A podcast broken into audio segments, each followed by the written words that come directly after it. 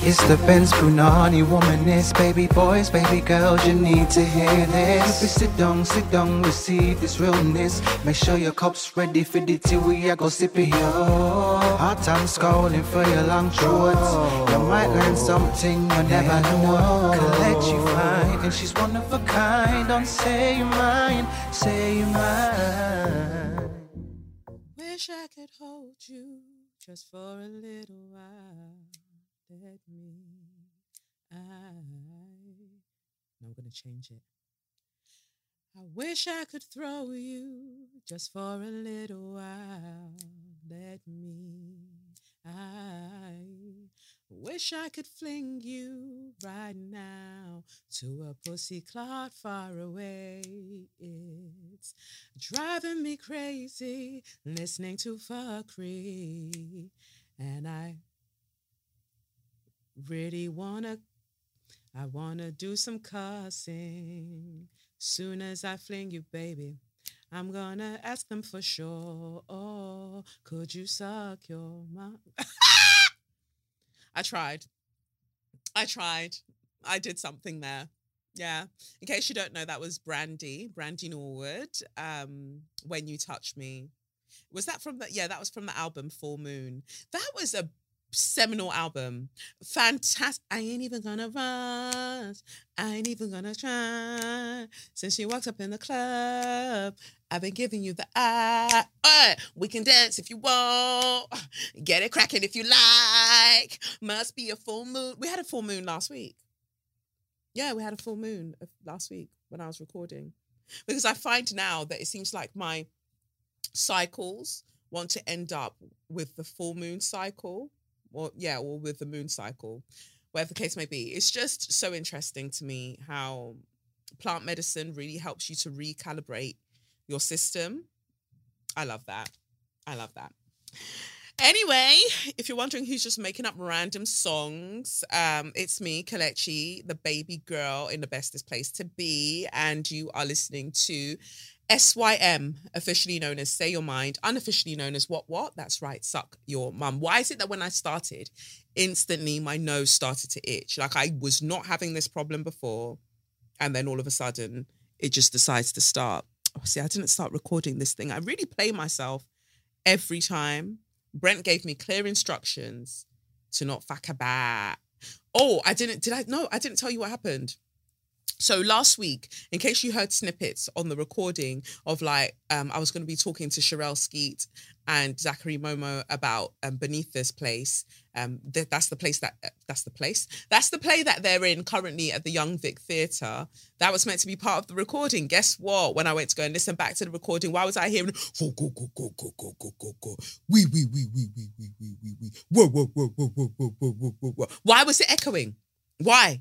And that's when I was just like, Lord, Lord, my enemy. I keep telling you, my enemies are after me, and they will never catch me. They will. They shall never ever catch me, lest they dash their foot upon a rock and crack their heads open. They will never. Wrong, wrong, wrong, wrong, wrong, wrong. They will never catch me. They will never. so I've got to re-record those two interviews. When I tell you I'm over podcasting, like let's be real, I am over it. I'm so over it. I'm now under it. I'm over it.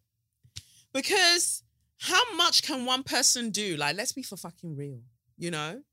My my own little mini production. I deeped it the other day and I was just like, but when we take your tantrums and your outbursts out of it, Kelechi, not that you know you're not not that you're not valid in your feelings but when we put that to the side for a minute you're an absolute g. Like essentially i just come in here every week and i've got my own recording space and it's set up cutely for me. I'm gonna be redecorating. Medina grillo's been helping me with that with uh, design ideas. She's such a baby girl. So um, i'll get round to like putting up some of the things that we discussed and giving this space a revamp because I feel like for all the little fashion bits that I drop on um Insta, you know, my little looks, my looks, you know, I need my Libra sun to also shine in this space. It's not giving Libra currently. It's giving like my Capricorn Mars, where it's just like, just has to be practical and functional and just get on with it. But no, we need to have my Libra sun coming through as well. I mean, we're having little bits, like we've got the flowers, we've got my book here as well. Um, but no, the, I'm really gonna judge this place up. I really am. I feel like I'm in my zone slowly. But this is the thing. I feel conflicted because at the same time, I'm just like, fuck podcasting. Like, fuck sharing my views. Fuck like all of this. Fuck it. Because we'll get into it later. But I just don't understand what we're all doing. I I don't get it. So those interviews that you've missed out on will be back soon. I do, fingers crossed, have an interview for you today with the incredible Sampa the Great. Um, fantastic singer, fantastic artist. So um, that will be in the Show Magnificent section. But let's all just let's not hold our breath. because I don't know what other like curveballs technology is going to throw at me, but this is what happens when you self-produce like literally every facet of your life. Just be aware. So when those girl bosses are telling you about girl boss, they don't understand girl boss system. The girl boss system, they don't understand what it takes to be a, a true girl boss because some days I'm just like, Lord, I wanted to say send the floods, but people are actually experiencing floods a lot in the global south and sometimes even in the north of um, England. So I won't say that, but I've said it.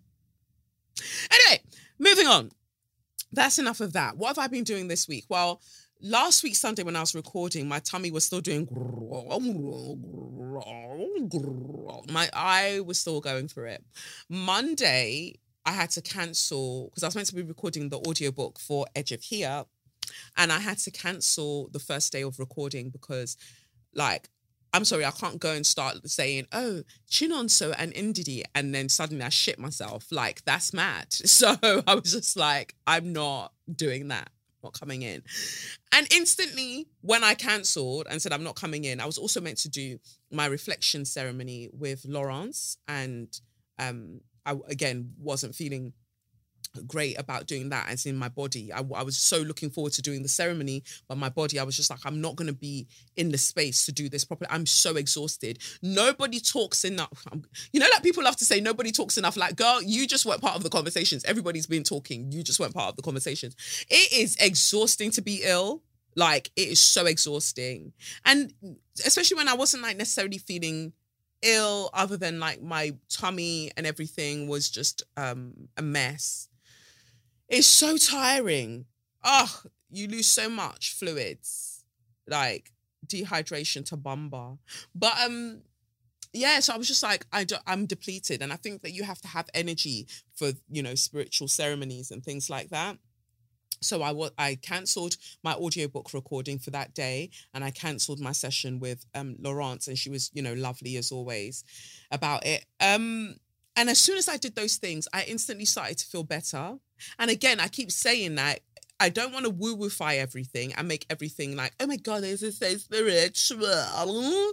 But everything literally is spiritual. Like we're all spiritual beings having a human experience, right? But the moment I did that, my body started to feel better. Maybe one could say, well, girl, like your ass has been on fire for eight days. So we would hope that at that point is when everything would calm down. I even tried to get a GP appointment, and I'm so sad at the state of the NHS because it is a mess. A mess. And there's this other app that I use or this service that I use where I pay a yearly subscription where I can have access essentially to a GP, essentially like 24 hours a day, I believe. They also were useless. And I'm just like, so what is my money good for then? Because I'm paying this subscription so I can speak to you and then you can prescribe things that you can give me the consultation over video chat and then you'll send me the prescription via email and I can just go and get my things. And then they're like, oh, girl, girl, from what you've described, you need to see a like a GP in person. Yeah, you need to see a GP in person. Um, and so then I call the GP and I'm like, all right, can I have an um, appointment? This is how I'm feeling. Oh, um, a pharmacist will call you later. The pharmacist calls, okay, come and get these um, things to give us a sample of whatever else. Um, I go to go and pick it up.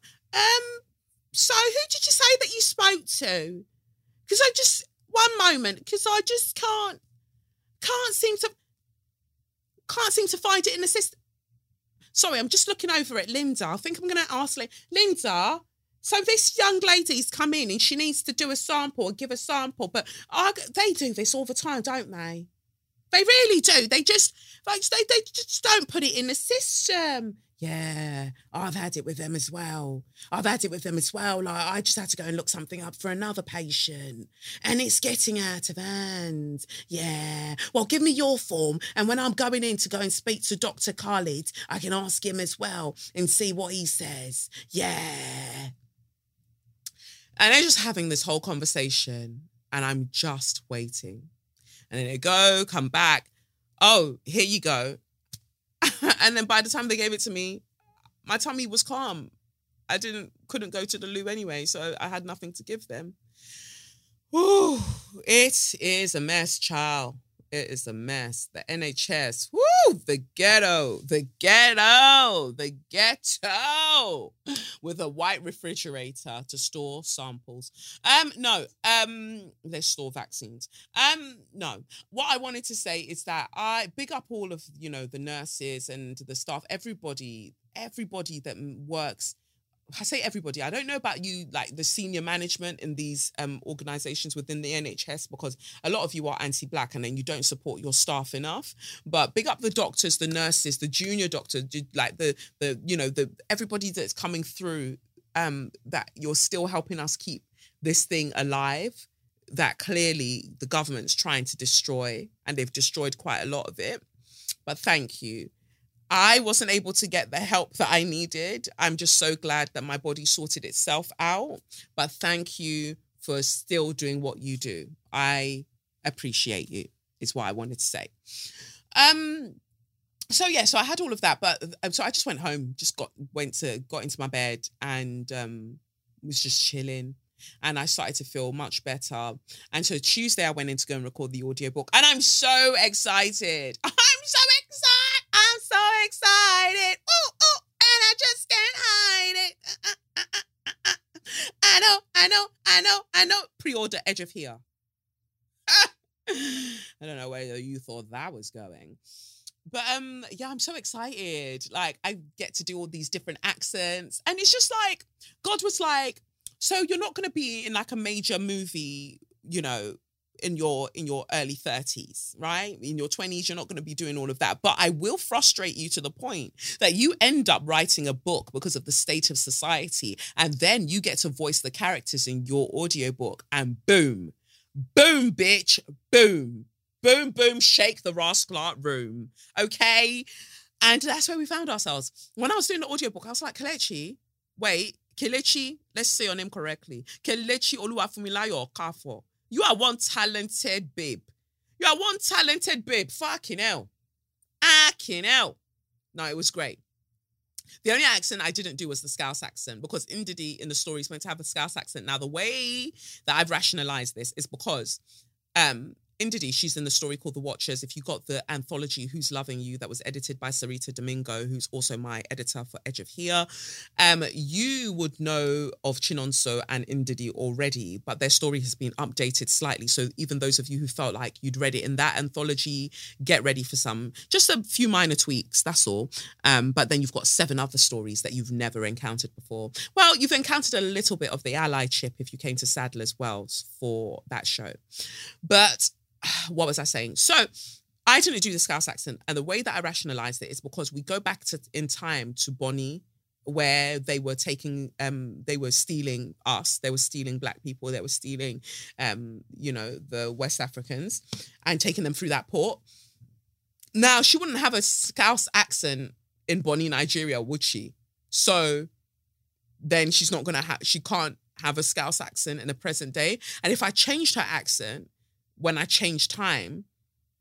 I don't know, directorially, it'll be great to get your take on this. Directorially, I just feel like for the sake of consistency, I just needed to leave her accent as it is. But I'm just lying. You know I'm lying because if I could do that Scouse accent properly, the way that I want to do it without you Scousers attacking me all the time, like Kelechi, Kelechi, that's not even right. That's not what you sound like. Um, and that's what you sound like to me in my head, okay? Um, so yeah, if I could do it, I would I would have definitely done it and then just been like, you can figure it out when she's in the present day and when she's in the past. Because I'll obviously give her a more West African accent, if you can call it that, for back in the day. And but anyway, all I'm saying to you is that she just has my accent when I'm reading it in the, um, when I'm reading that story. But the other stories I played about with a few accents, except for a Russian accent. I didn't do that because one of the drivers in one of the stories, the story's called Blue. He's got a Russian accent, but I didn't do it.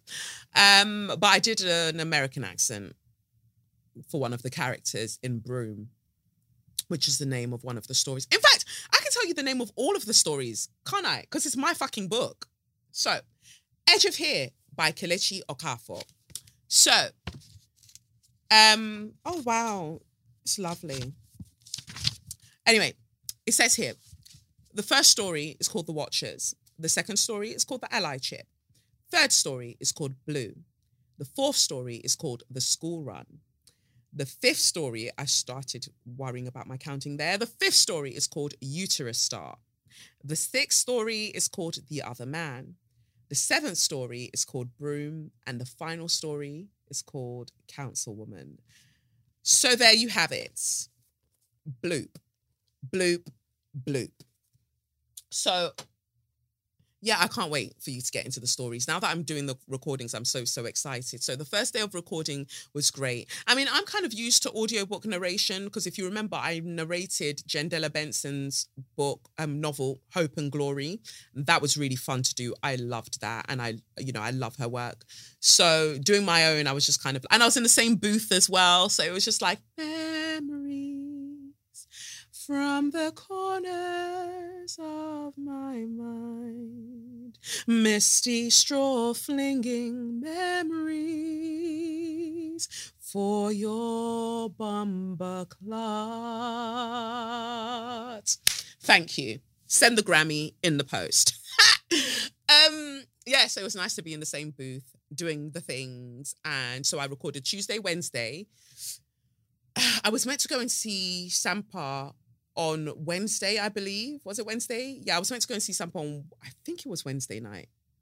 But I couldn't end up going because I had to then, something I was meant to record at 6.30, they told me at eight minutes past six that they had to move it to 9 p.m. They like, one day I will tell the story about how a specific organization or company or just groups of people in an industry have really played with my time recently. And I think that God has really protected them because they don't know whom's I am's and how mad I can move.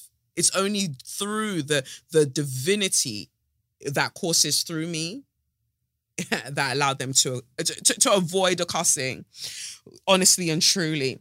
So I've still got I've read um I've read so far um, almost seven. Are my legs dry? No, almost seven of the stories.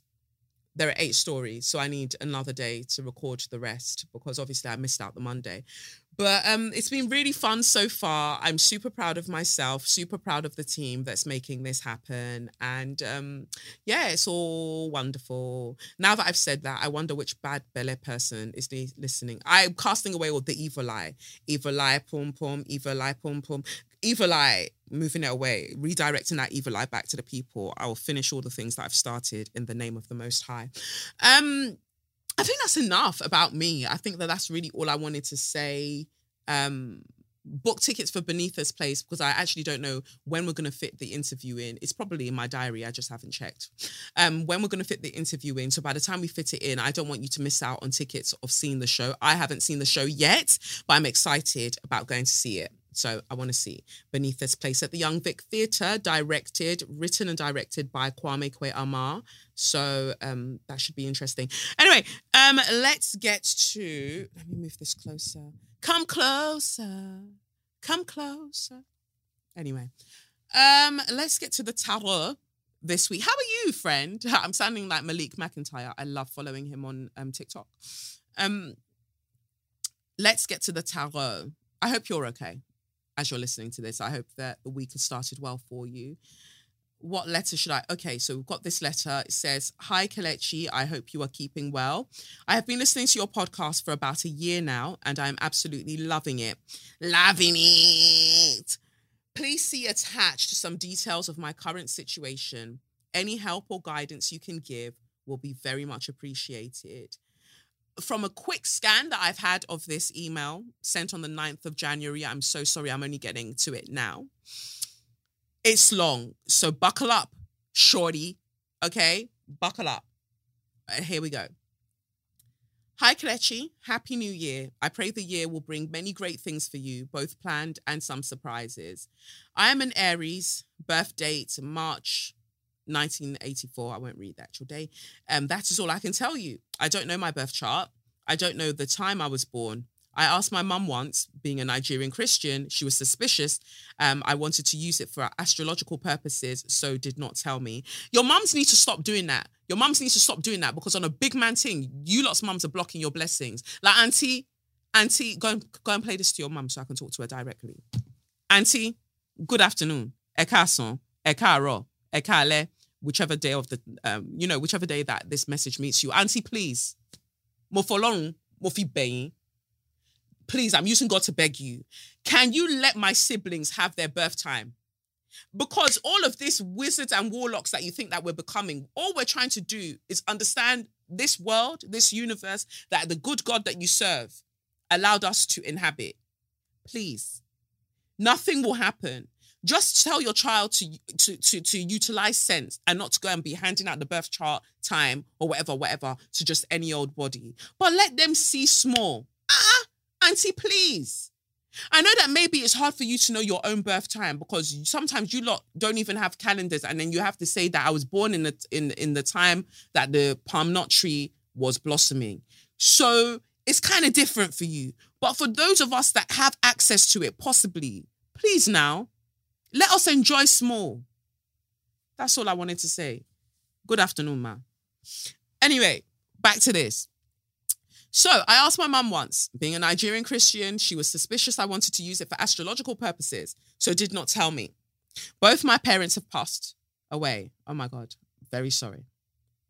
My condolences to you. The hospital I was born is no longer. So getting this now will be a bit difficult. It will be difficult, but it's not impossible.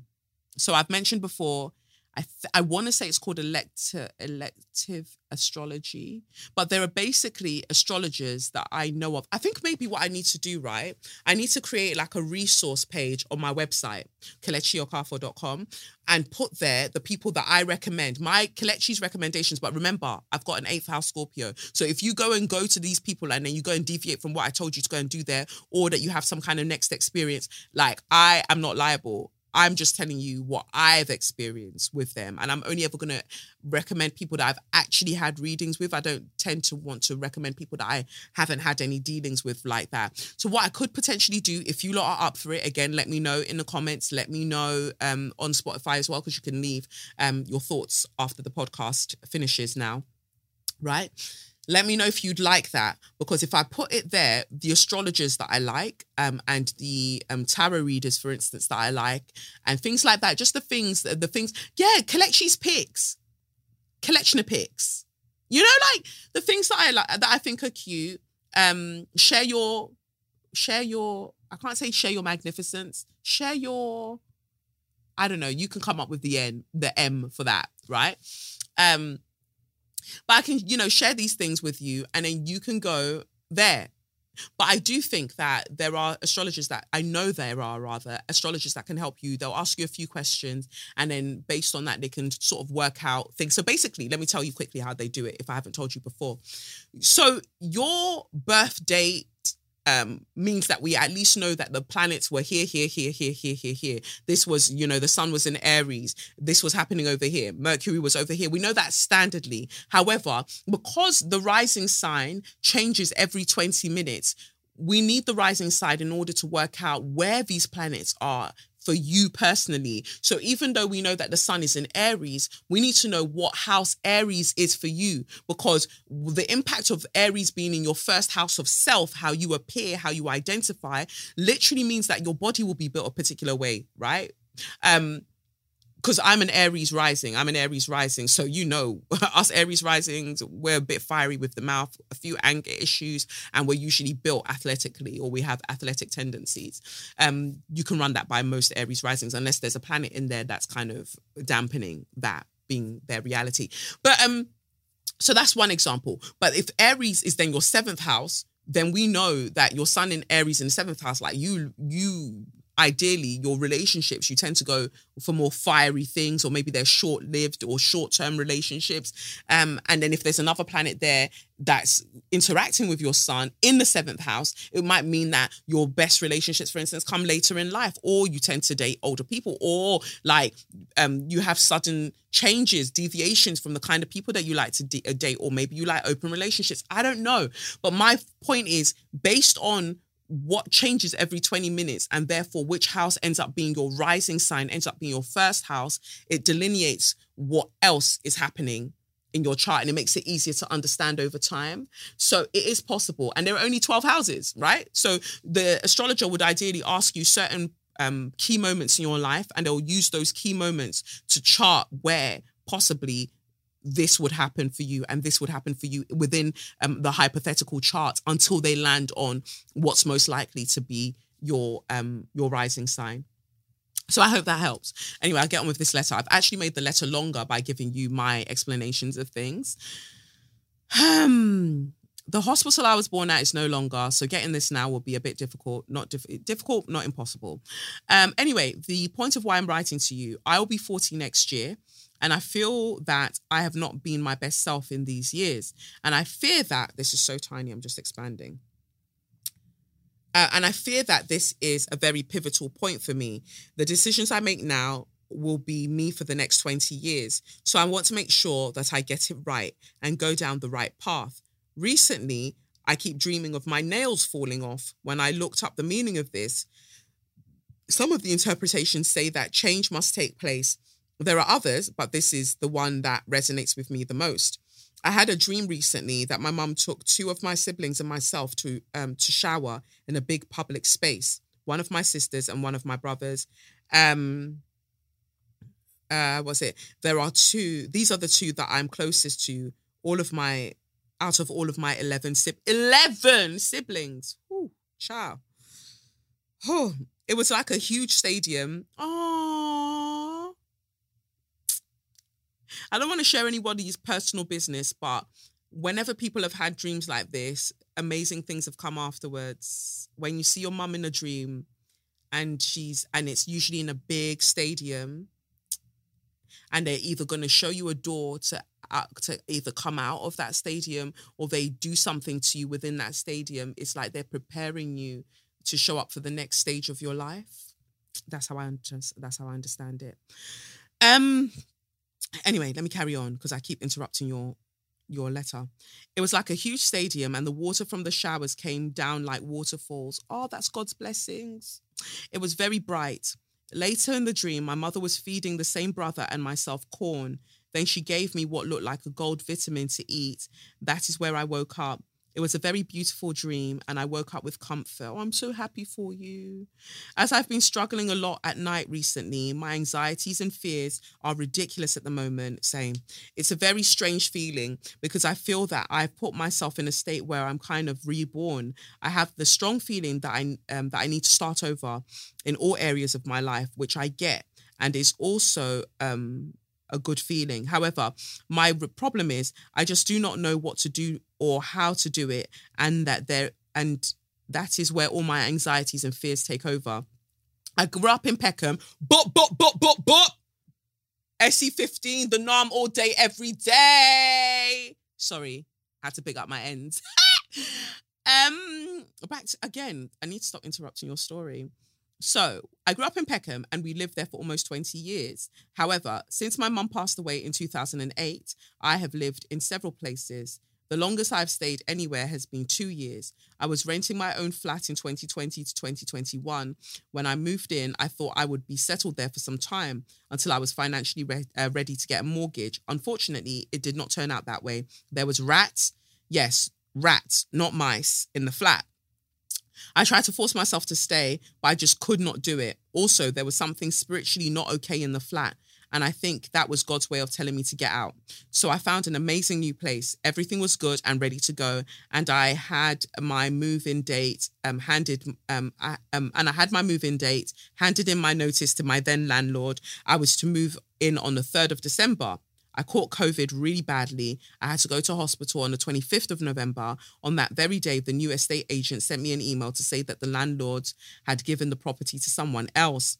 I was in hospital for a week, so could not do anything about it and could not look for anywhere else. Landlords are pussy class. I am so sorry to say, landlords are pussy class. What do you mean? You had your move-in date, so that means you've parted with money in order to have your move-in date, and then they're telling you that they're giving it to someone else. Is everybody all right? Sorry, let me carry on.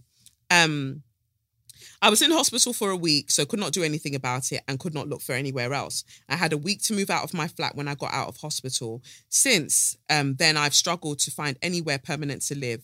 I stayed in hotels for a couple of months. I could not admit this to my family. While I was in hospital, the doctors had found a lump in my breast. So during this period, I had to have two biopsies and wait two weeks each time for the results. So it was very emotionally and um, it was a very emotionally emotional and reflective time for me just editing as i go along. Thankfully it turned out to be a cyst and it's benign I since moved twice in the last year and I'm still not in a permanent accommodation. I will need to move in the next two months. The last couple of years, I've consciously been trying to make changes with the people I'm around. In 2021, I ended a 20 year friendship. And since then, I've detached myself from other people from my social circle, which was not massive anyway, but enough.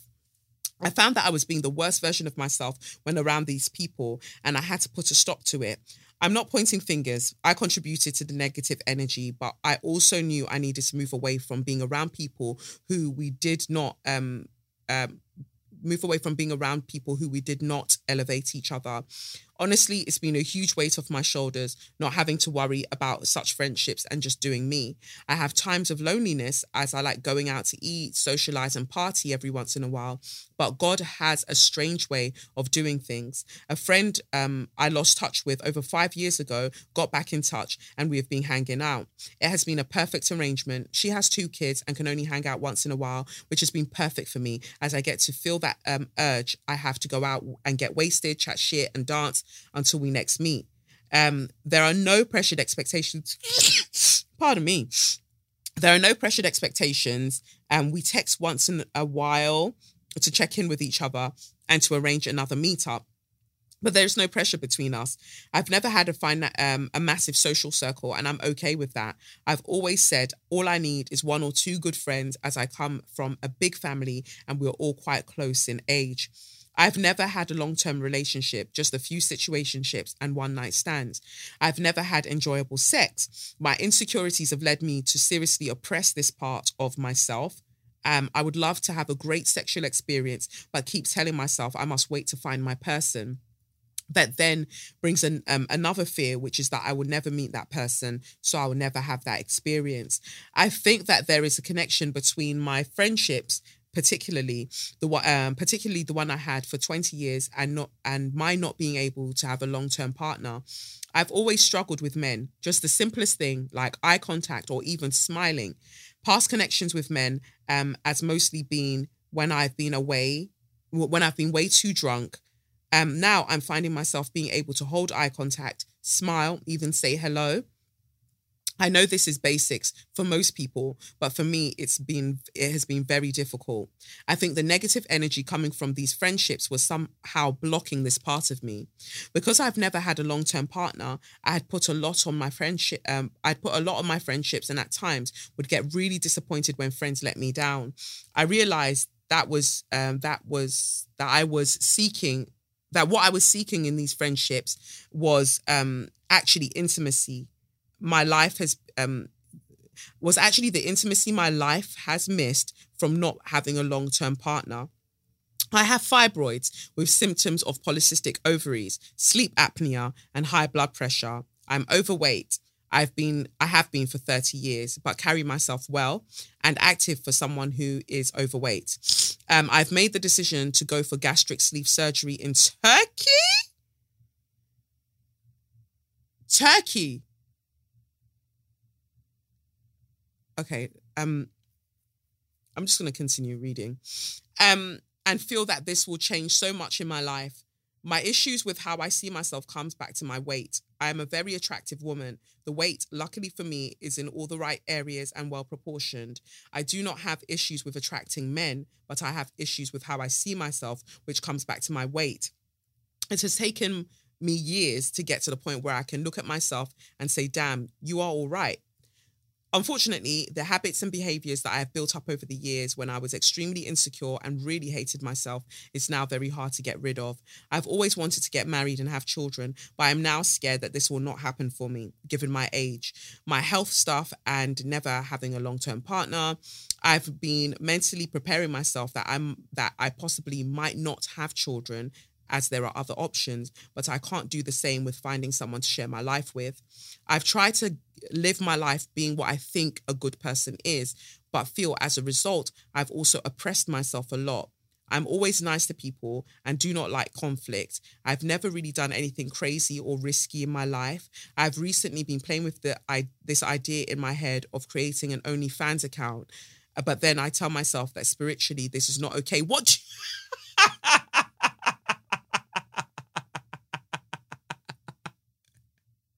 Girl, what? What? There is nothing wrong with an OnlyFans, okay? If I had content that I thought, thought was worth being on there, I would be on there in a second. Don't ever get it twisted. Who wants to come and suffer? Who don't like better thing? Who don't like better thing? Like, be serious.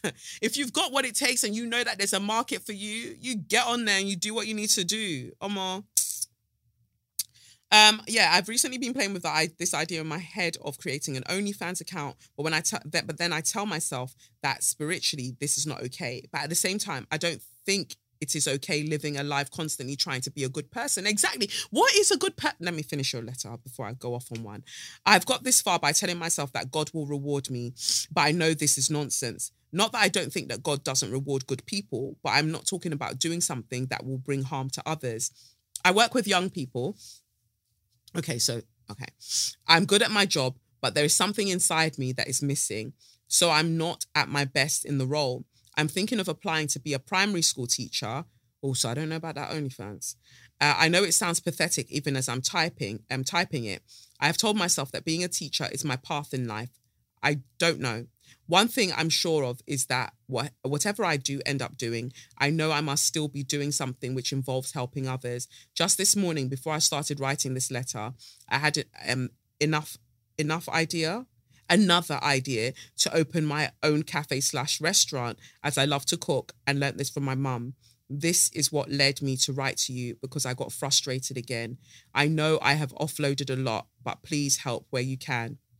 Also, I just think that you are fucking amazing. I love everything you you stand for, and that you are not scared to live and be your own true self. I hope I can get to um. I hope I can get to this point. Thank you for being such a gracious, loud, unapologetic voice for so many of us.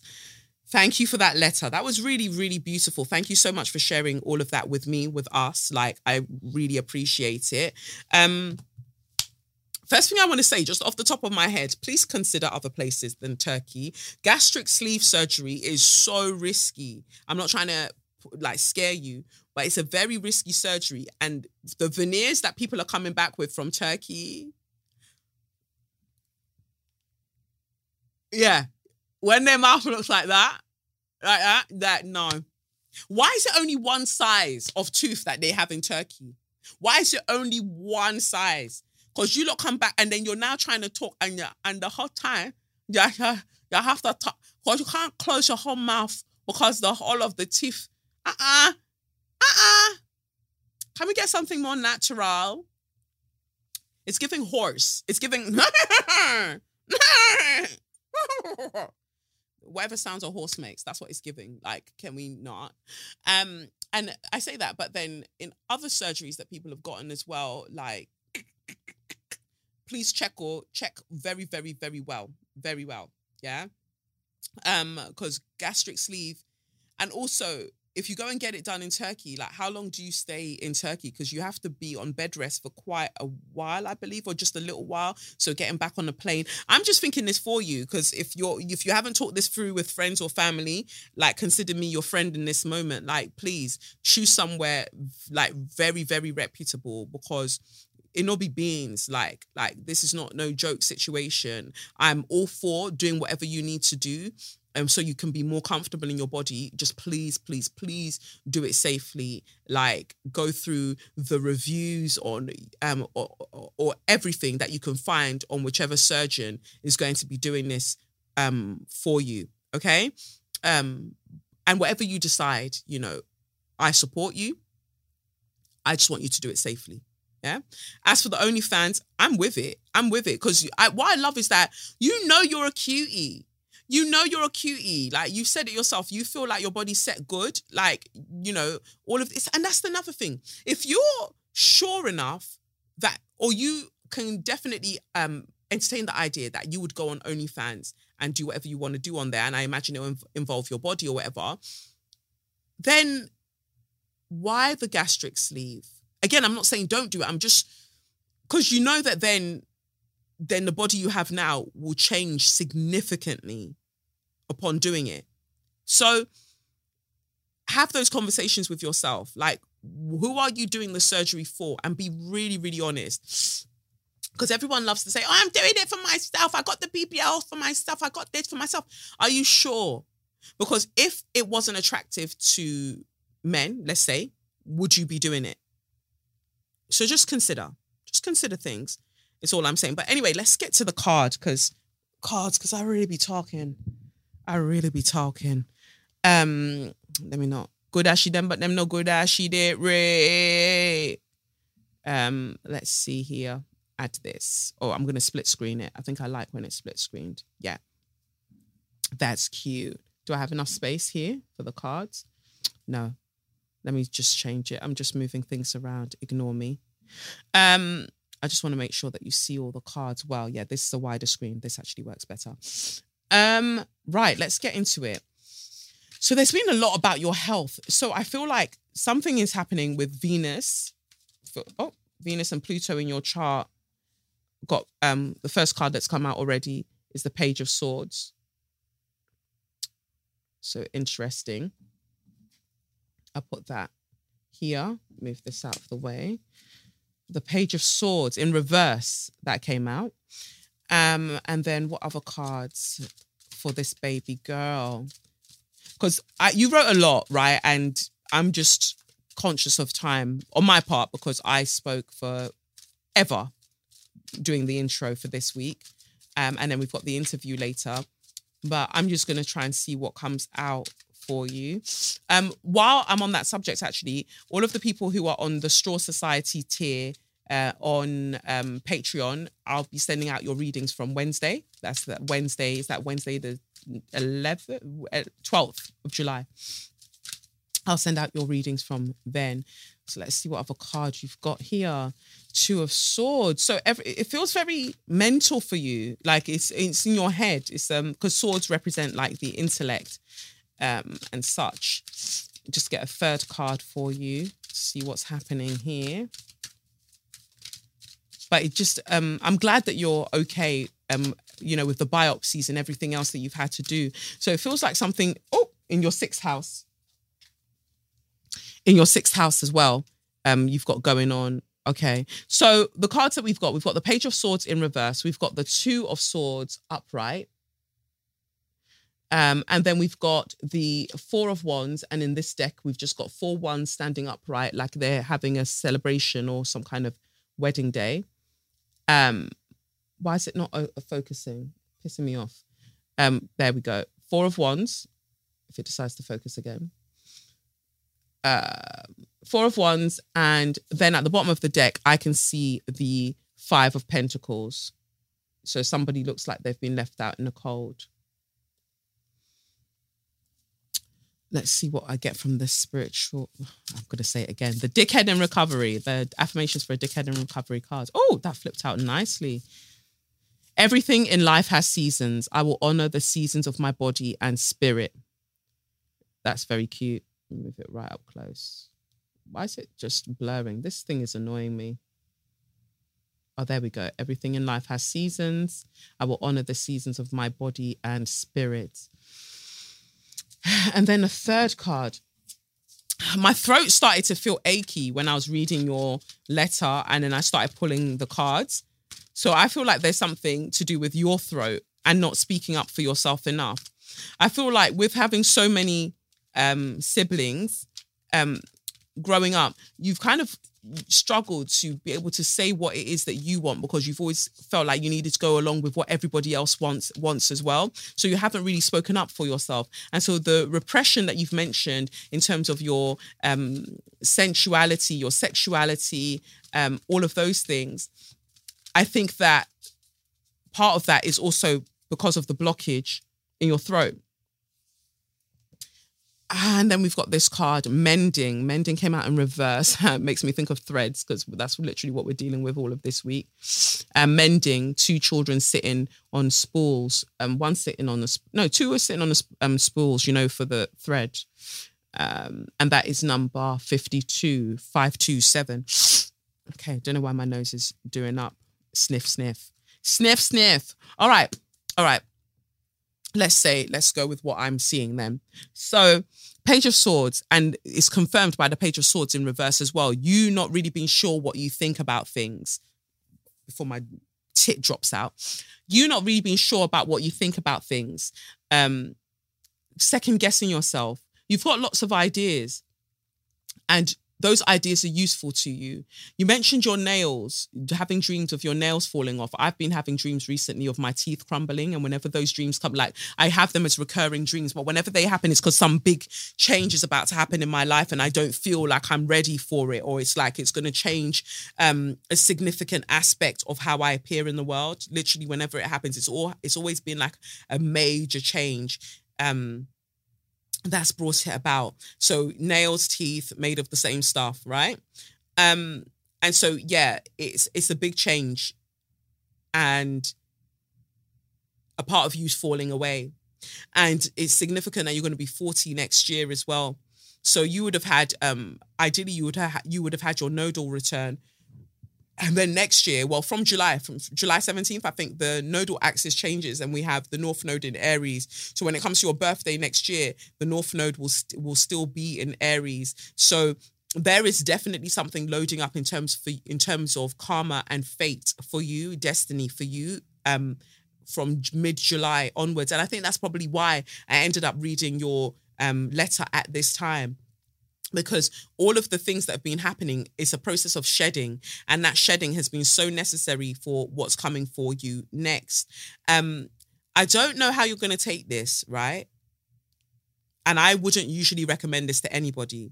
And i want to preface this by saying i haven't actually been but this is the nature of what happens with the readings sometimes. You should consider sex parties. You should. The safe ones you can research them. I mean, you found OnlyFans. Like, you can research them. Like, there are different, and I would say try and maybe see like the sex parties that are organized. But is it legal to say this? Because I don't even know if I can be recommending, but I think I can. Like, right? I don't know. But take it with a pinch of salt. If it's not legal, I did not say a word.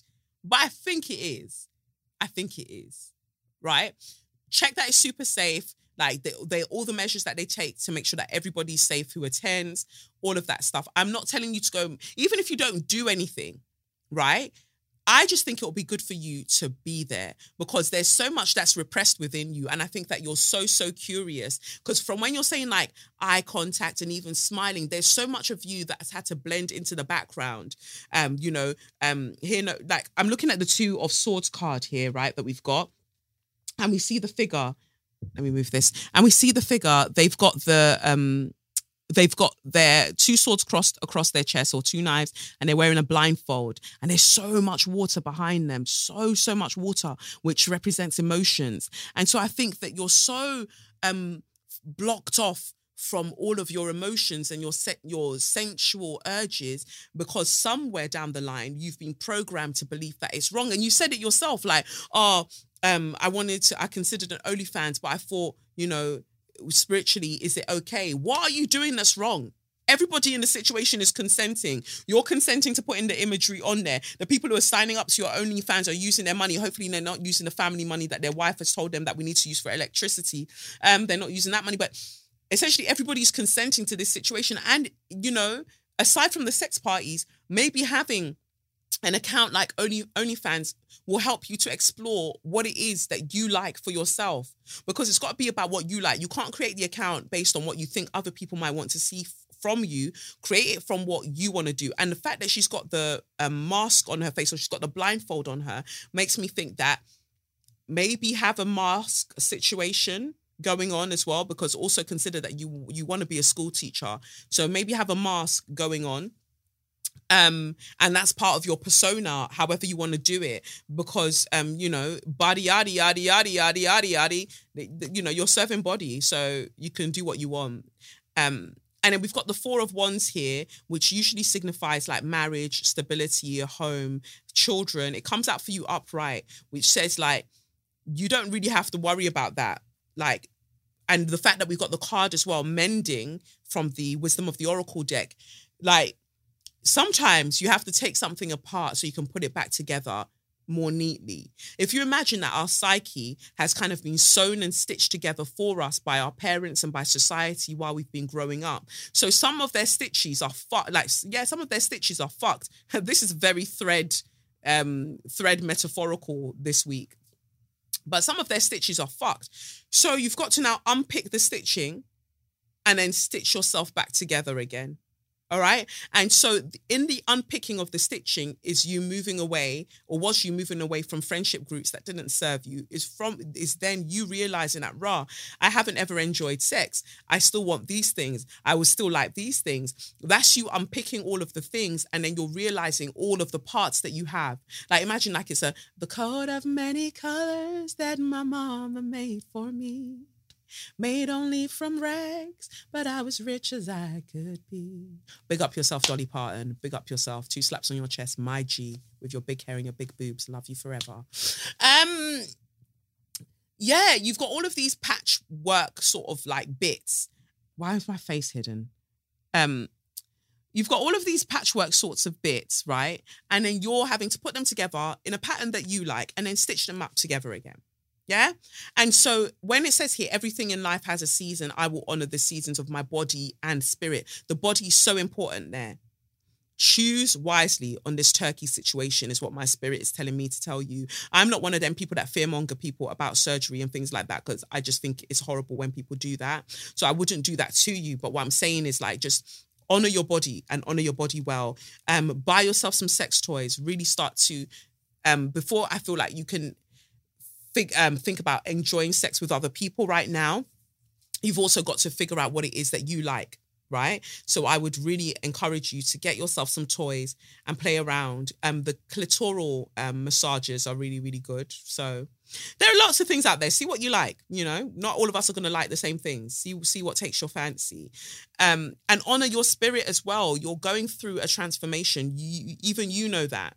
And while the transformation is happening, sometimes it's very gooey and messy and just all over the place. But I 2024 will be really great for you. The tension that you're feeling right now is so that you can shed things that are no longer going to serve you. But the marriage and the children thing, you don't have to worry about that. That does not come up as something to worry about. What we've got here is Five of Pentacles, though. And oh, look at that. It's interesting. I've moved the screen, but you can sort of see the figures here are wearing. I'm going to bring it back up. I'm going to bring my camera back up because I want you to see this.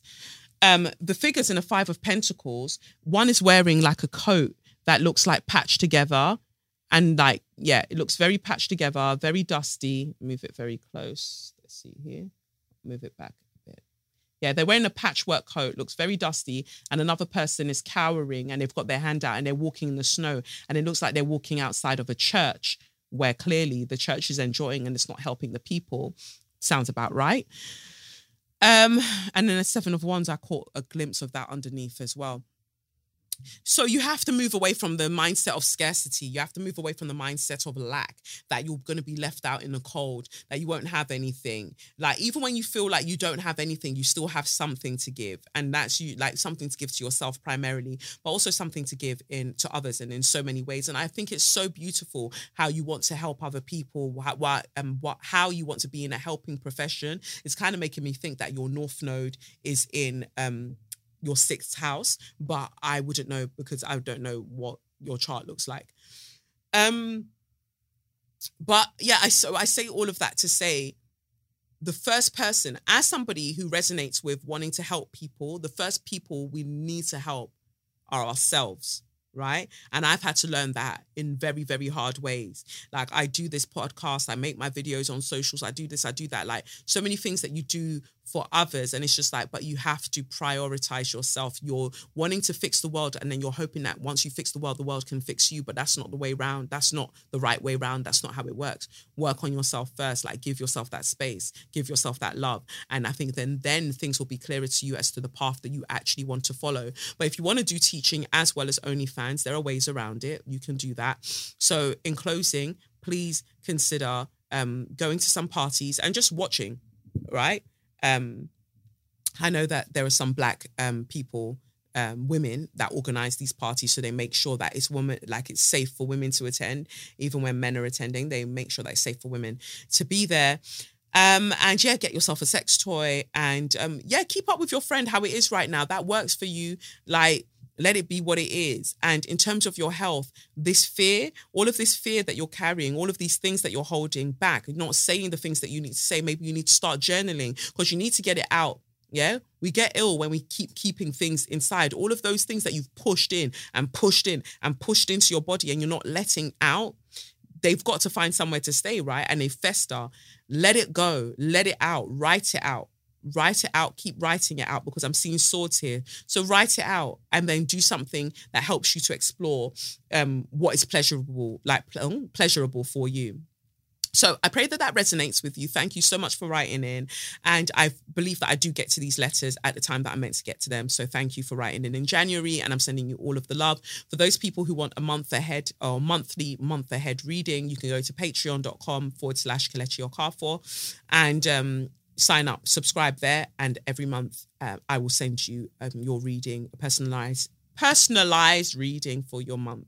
And after three months of being in that tier, then you get a 30 minute Zoom one to one conversation where you can ask me a question that you have been wanting to ask um, and that you want an answer from Tarot. So um, other than that, keep sending your letters into sym at kelechiokafor.com. I appreciate y'all. All right, so I'm going to pick up the first of this week's show sponsors who are Dipsea. Thank you to Dipsea for sponsoring this week's episode. So, like, where have you listened to Dipsea? Where would you listen to a sexy story? Like where? Where would you listen? Like where is off limits to listen to a sexy story? I mean, I joke sometimes and I'm like, don't listen on the tube, but why not on the tube? Right? Imagine yourself, you've got your headphones in, you want to make sure that that Bluetooth remains connected. Oh, imagine if it just disconnects. But you ain't got to worry about that. I'm just saying things, charm, I'm just saying things. But you've got your headphones on you might be at the library, just smiling in people's faces. You might even be at the gym. Have you tried that? Maybe it's cool to listen to a sex, uh, like a sex story while like these erotic stories while you're at the gym? What does it do for your energy levels? I'd be interested to know like let me know. Basically dipsea is an app and it's full of hundreds of sexy stories designed by women for women.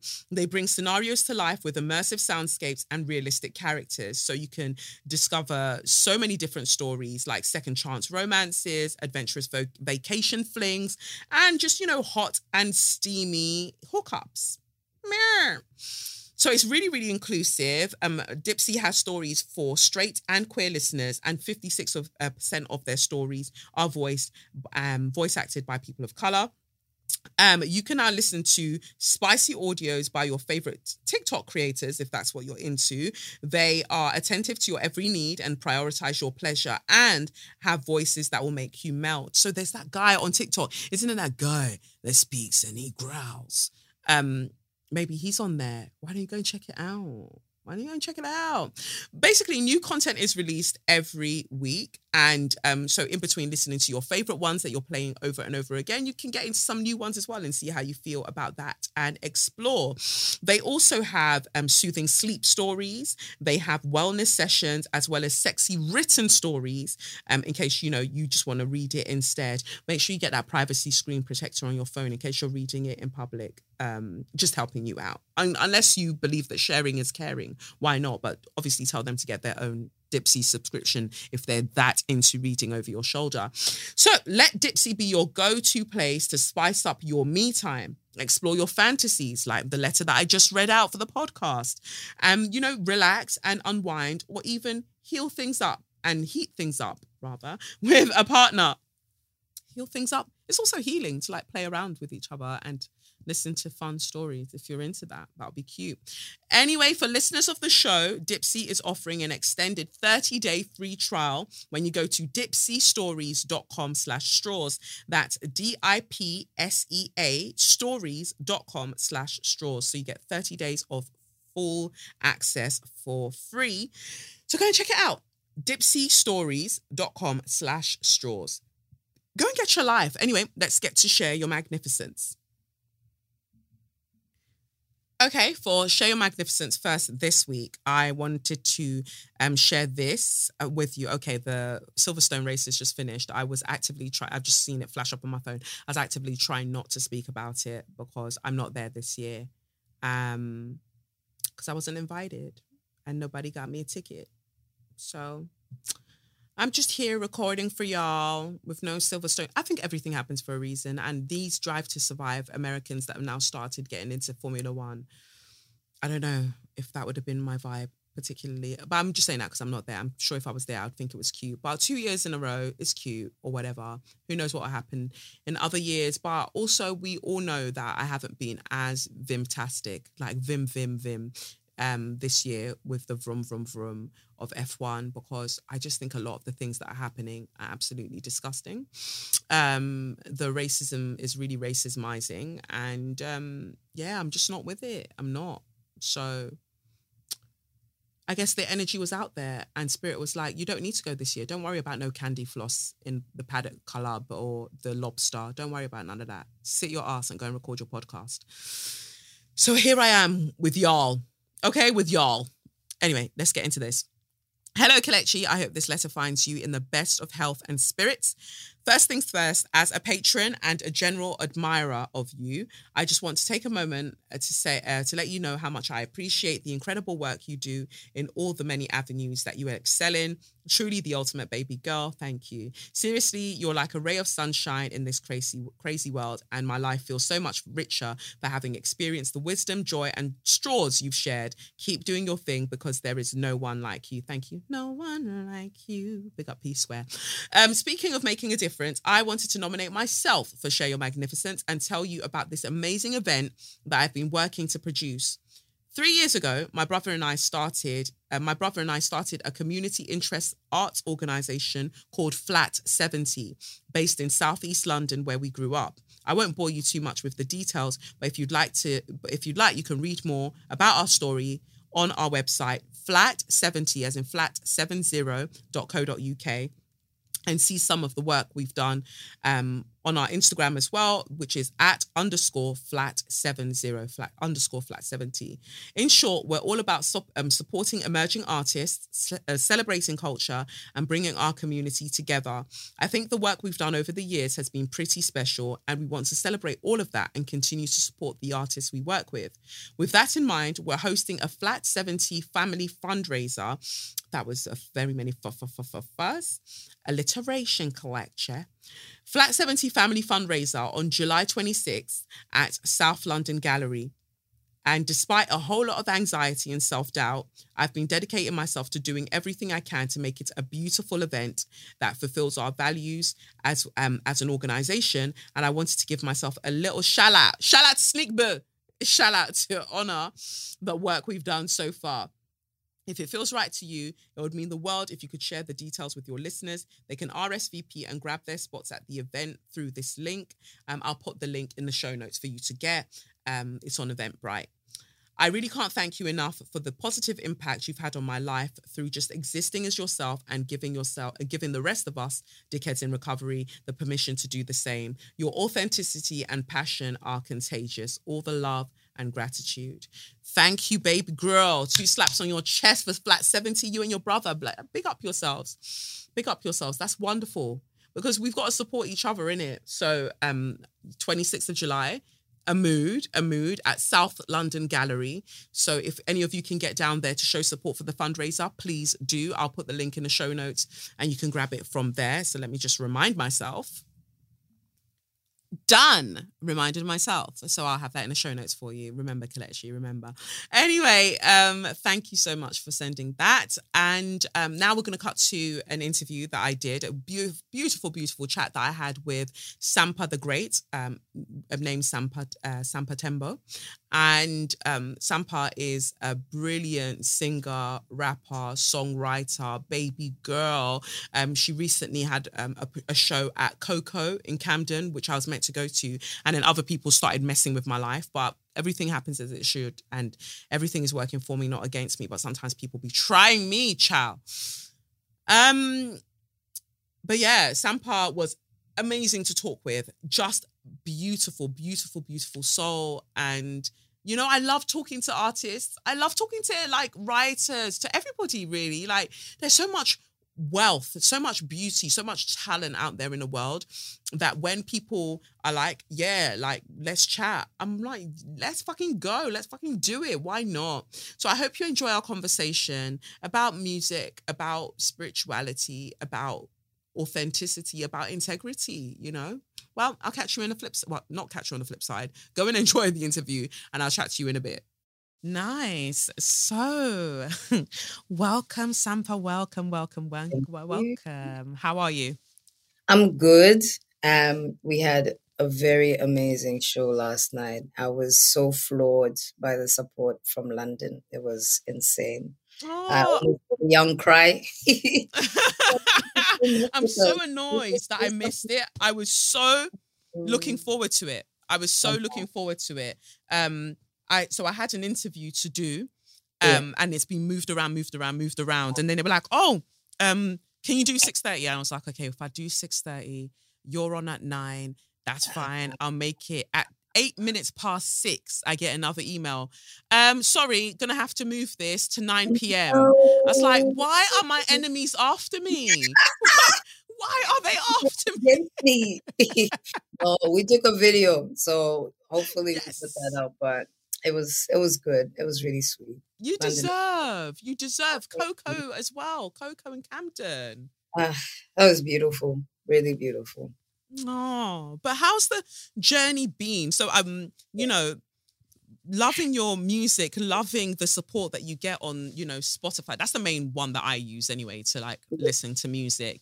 Um, loving the support that you get on Spotify, loving the reach that you're getting, and everything is growing, everything is flourishing yeah. all of the time. So I love that for you. Um, but obviously, I I read that there's some there's some like conflict, I guess, in terms of nationality, identity as well, um, as all of that. Because you were born in Zambia, right? I was born in Zambia and mm-hmm. raised in Botswana, mm-hmm. raised between the two countries. I mean, I know I'm Zambian. Mm-hmm, mm-hmm. the conflict's not coming from me. um, it's definitely a thing where I was based in Australia for a while.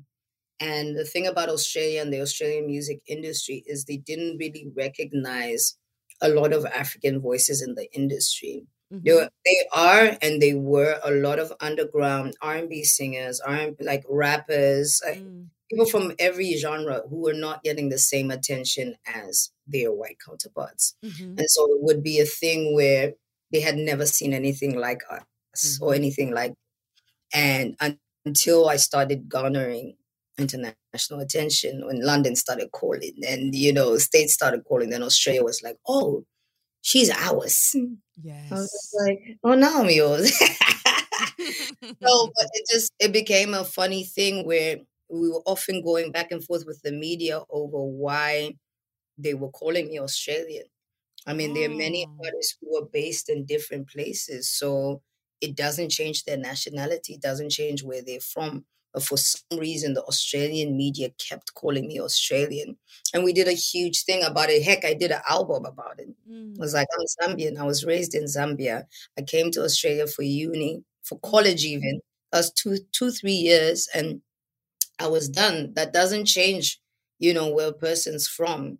Mm. And I, I got to stay and work with musicians from Australia and release the great mixtape.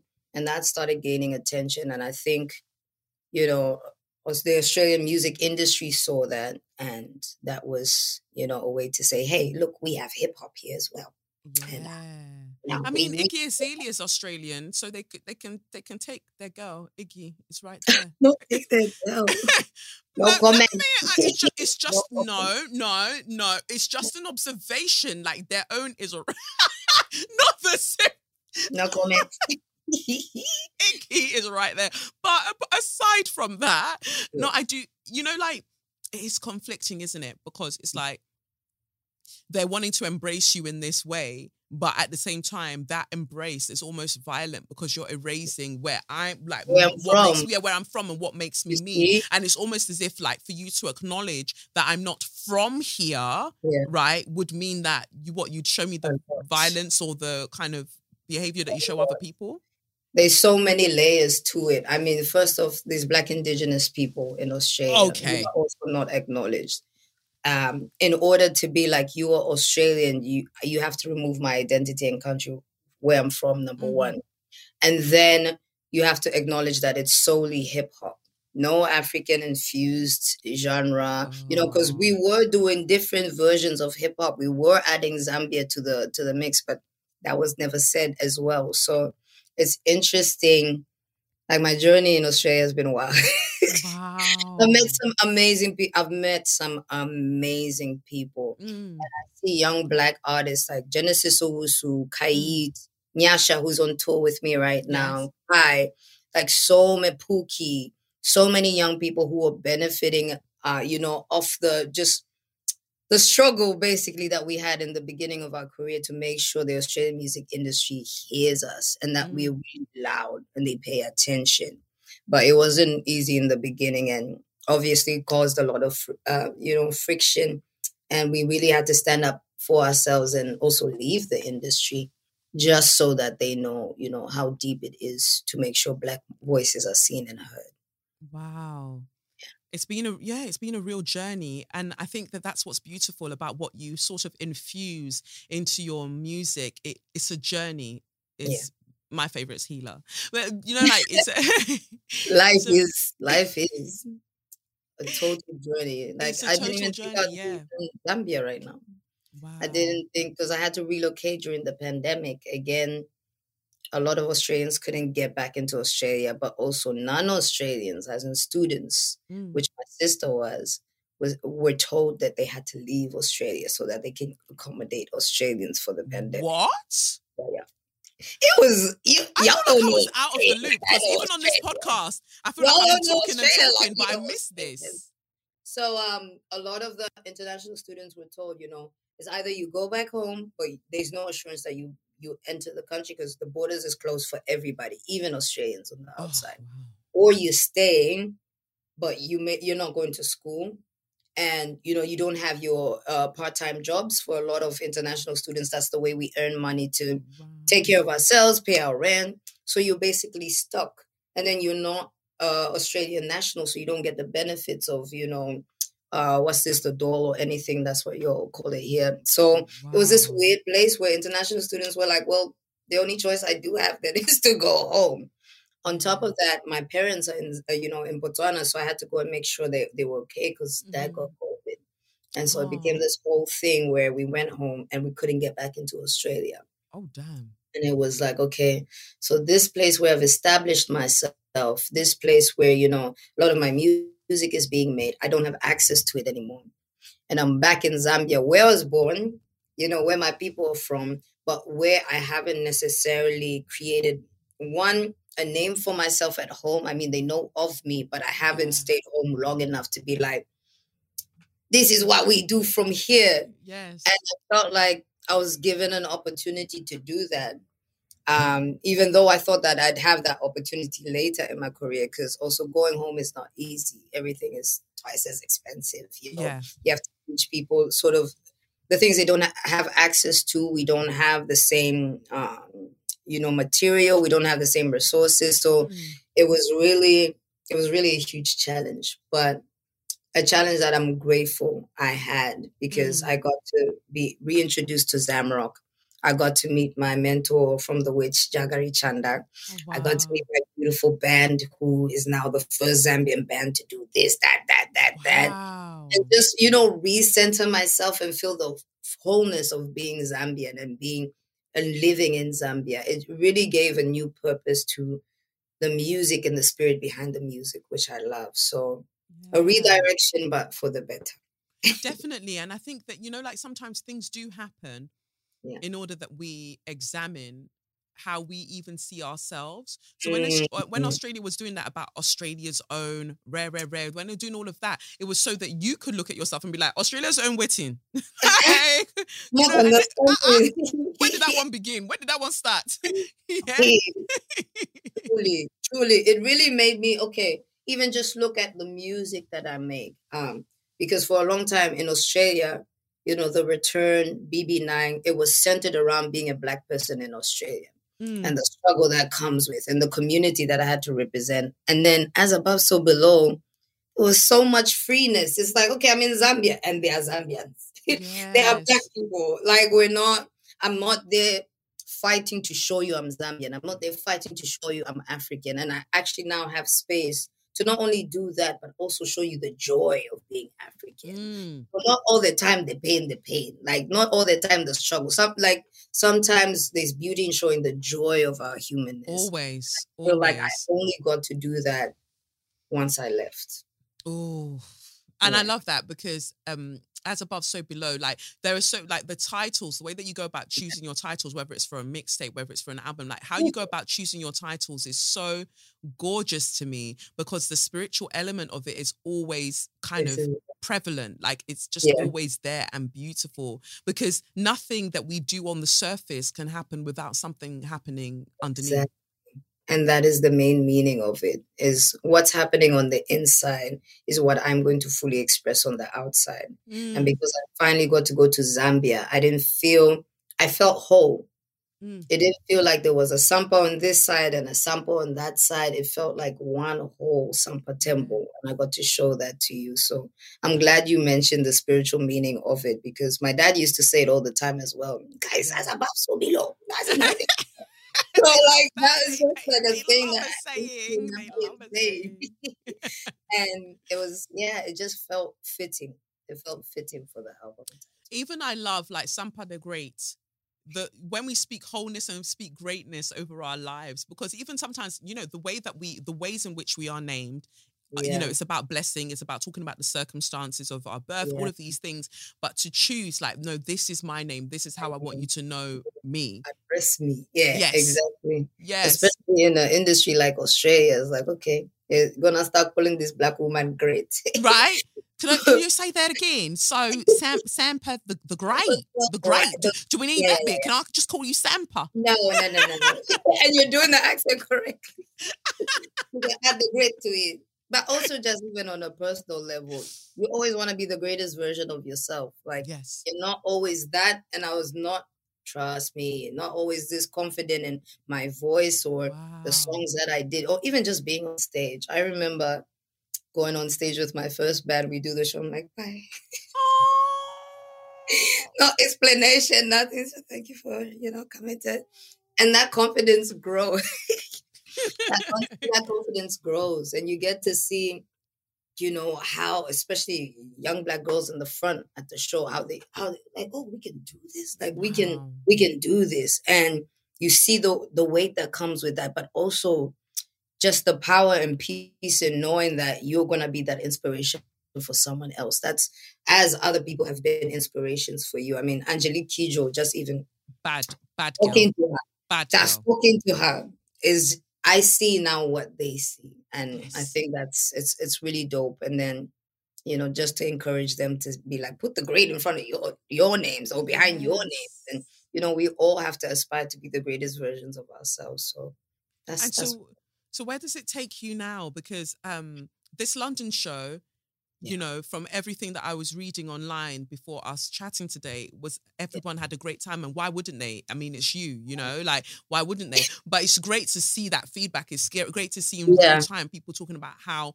touched and how changed they felt from experiencing that because you bring a lot of soul you bring a lot of passion you bring a lot of healing through your work and you know Mhm. through your music so where what's where where do you see yourself like going with this now? Mm. Well, well, thank you. um, I think for me, I'm all about us telling our stories. Mm. And uh, I think documenting these experiences is going to be huge. Mm. I've always loved film, I've always loved visuals, but even in our touring, I've just been like, yo, we've been going around saying, you know, we're the first Zambian band to do this and do that. Mm. And we have about maybe two good live performances that are filmed mm-hmm. of this experience. We should be documenting this. Because yes. even as we're reviving Zamrock, we're trying to look for footage from way back then and we can't find it. Wow. So how are we going to give this to our kids? How are we going to give this to the young generation of Zambians to be like, yo, we did that. Like we mm-hmm. did that.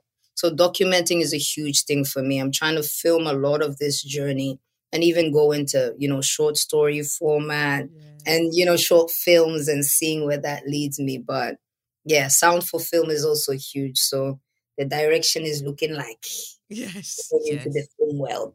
yeah, and and I think that that's beautiful because everything is so intertwined, right? Some of the best films that we remember is because of the music that was also yes. a part of it, and all mm-hmm. of that stuff. That the things that we have to relate back to in terms of even people like Fela Kuti is yes. because of you know it being documented. So of course, exactly. in real time, you have to document it, and mm-hmm. also mm-hmm. thinking about the conversations that tend to happen about music generally as mm-hmm. it pertains to the continent of Africa.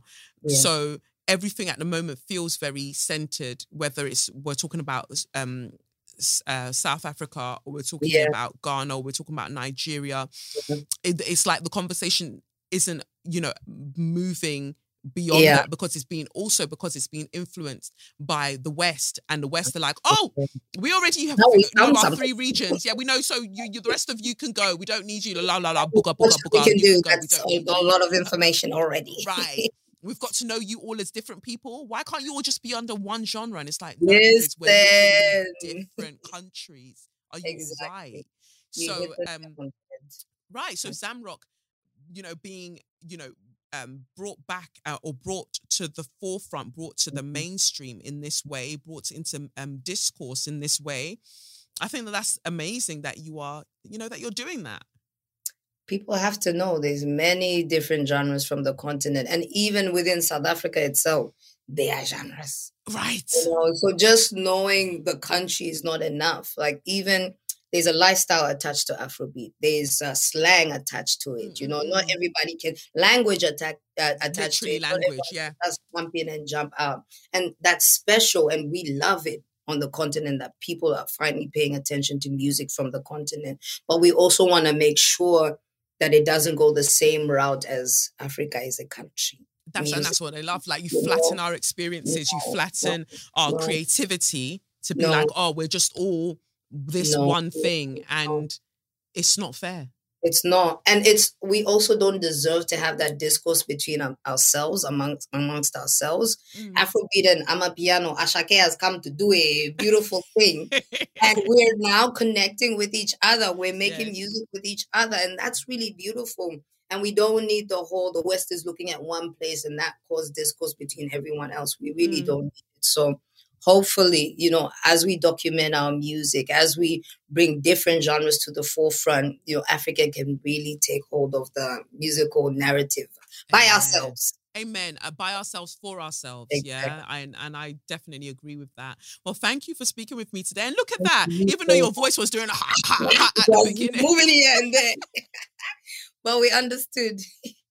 no, your voice is great. Like uh, you know, hearing you chat about everything, your voice was just fine, and and the the reason being you gave everything, you gave your all yesterday, or you know, last night. So I'm glad that I get this this part of you this this version of your voice today because you gave everything on the stage last night. but um no, I look forward to seeing more great things from you um because you are great. So thank you. And you too. Thank you so much.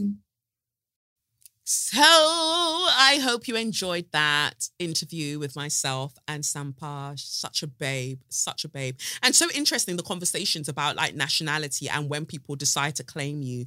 Iggy's right there.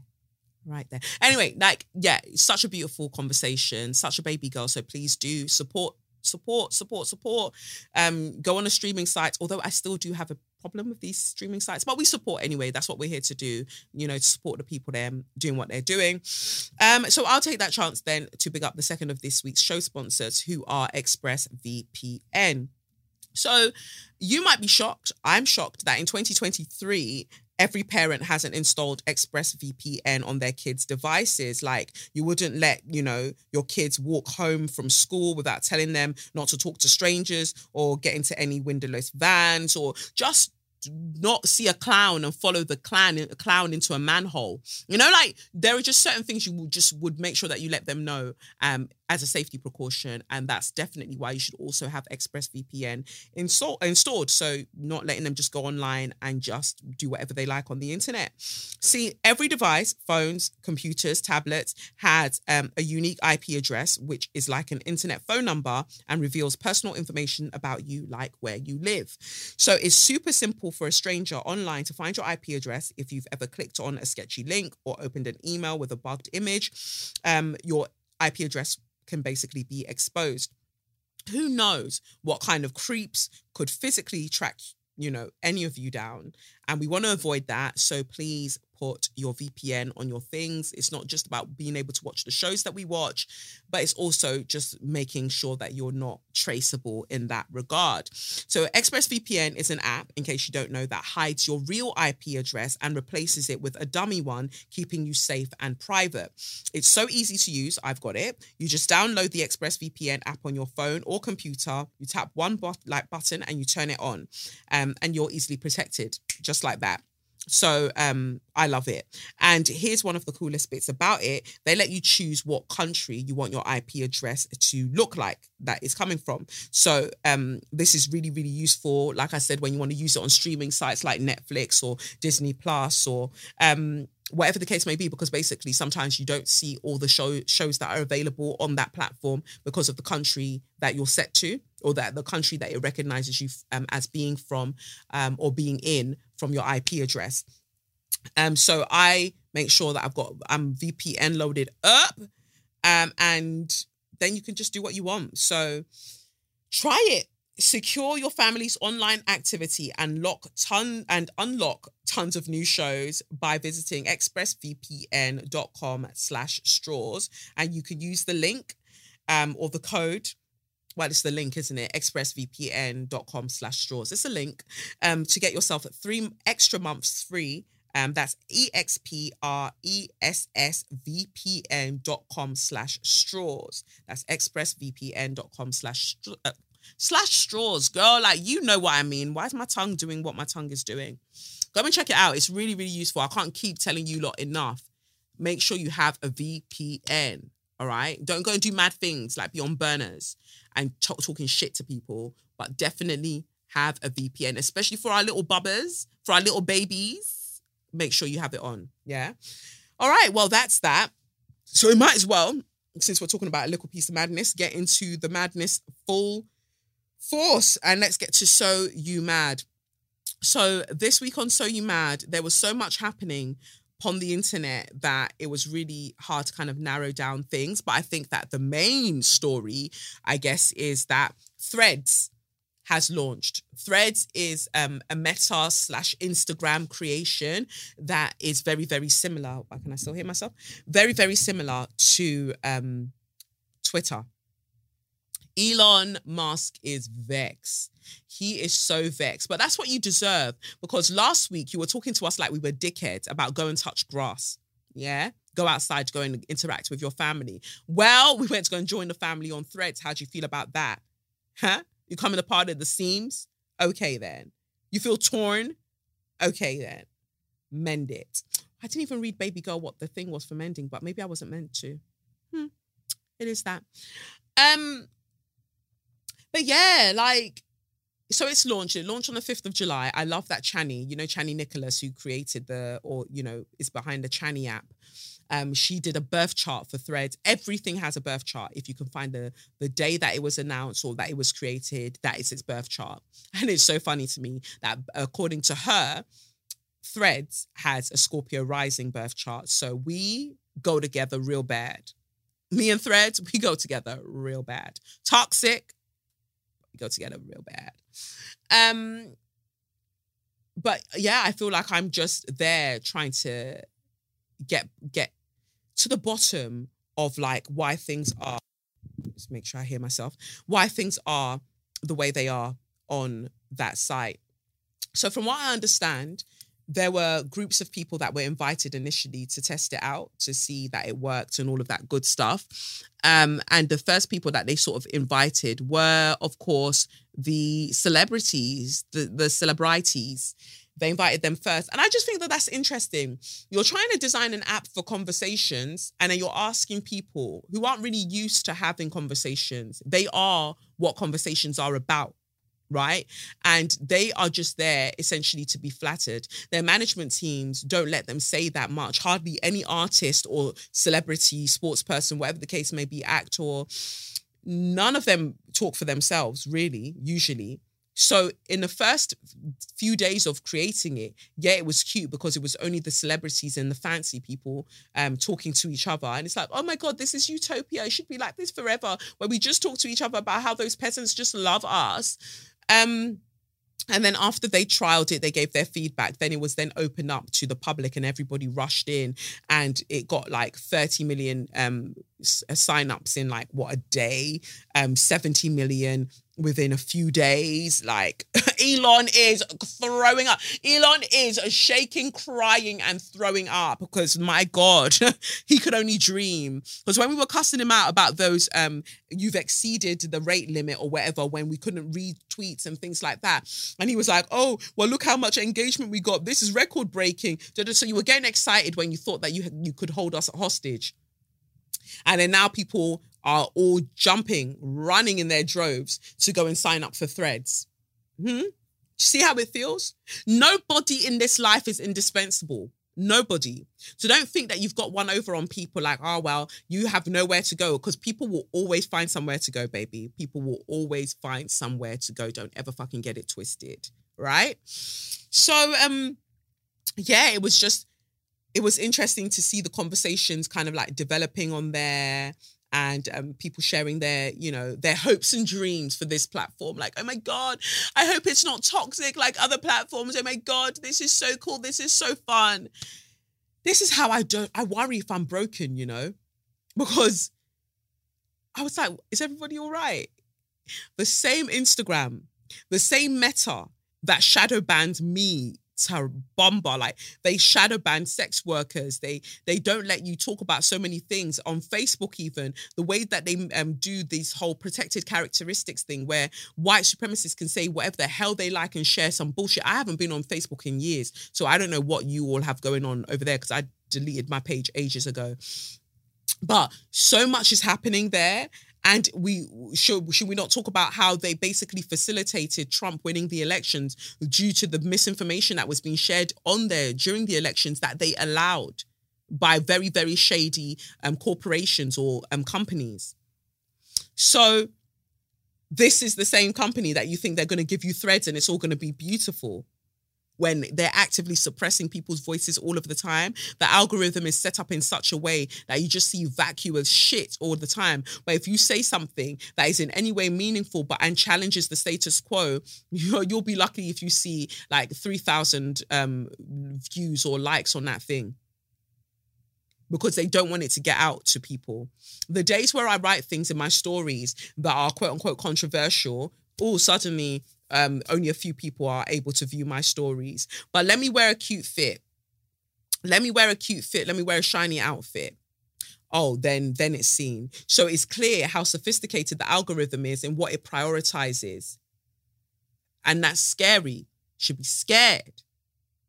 But everyone's on there like, oh, I'm so excited. This is amazing. We've got threads. It's the new place to be. Um, it's funny to me how even all the brands, all the brands that would usually be getting flogged on Twitter, um, that you know exploit child labor laws, like that they they don't respect child labor laws, they're union busters. Starbucks, um, they're having a great time on Threads, baby, getting lots of likes. like they're having a great time, and I'm like, has everybody got amnesia? Like what is this even? Like what is going on right now? Everybody i'm so scared. I'm so scared at how desperate people are to perform escapism I thought, due to my birth chart, that I'm not the one that sees reality clearly, that I have too many high hopes for us as a civilization. And maybe that's still correct. I I truly believe that the reason that people behave the way that they believe this behave is that if you just gave them the information, they would behave differently. But I'm starting to think that maybe I'm wrong, that people will just behave continue to behave how they behave because they want to keep all of the benefits and the um privileges that they have. So yeah, it was weird to see, but the funniest one to me was all the people that are doing all the inspirational quotes getting like thousands of likes and Ugh, I'm just like, I am so bored. All of this team, good vibes only. Everybody fuck off.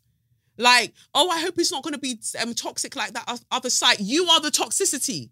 You like the sap. The the sap. The app does not make. Does not the toxicity make. It's the people coming to use the app that creates that culture, as well as the people who own the app. You create the culture together. So the same people who are using Twitter, the same people who are using Instagram to share bullshit are still like, you're talking about positivity, positivity. Have you seen the shade room comments? have you seen them? So you think those same people will not be using the same threads that you're using? And what's so frustrating about it is that you're your tweets are just oh tweets. Your threads are just out there in the world. They're just out there. So anybody can reply because anybody can see it at any time. So it's not even necessarily people who are following you who know what you're about. So in the early days of i guess helping the um, algorithm to build um, its identity or to build um, its intelligence you're just seeing all of these things and eventually i think it will show people what they're most likely to interact with. But for now people are interacting with you who don't even know the context of anything else that you've said but that random thing has popped up on their thing and they're just writing nonsense to you. It's very weird.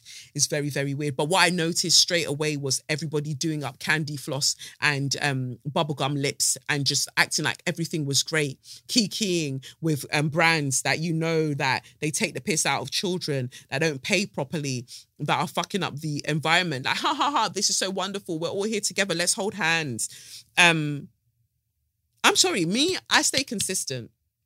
I can have a key. Maybe because on Twitter I was already doing that. I can have a key key with you and still let you know about something that's happening in the world that I think is pertinent, that I really think you should know about. Like I can do both. Why is it that you lot struggle to do both? It's weird. But it got much more weird. Even before I saw this um, post, I'd already thought that shit was weird, right? It felt very much to me like the good place. Now I I threaded that, I sewed that, whatever you want to call, um, whatever you want to call it.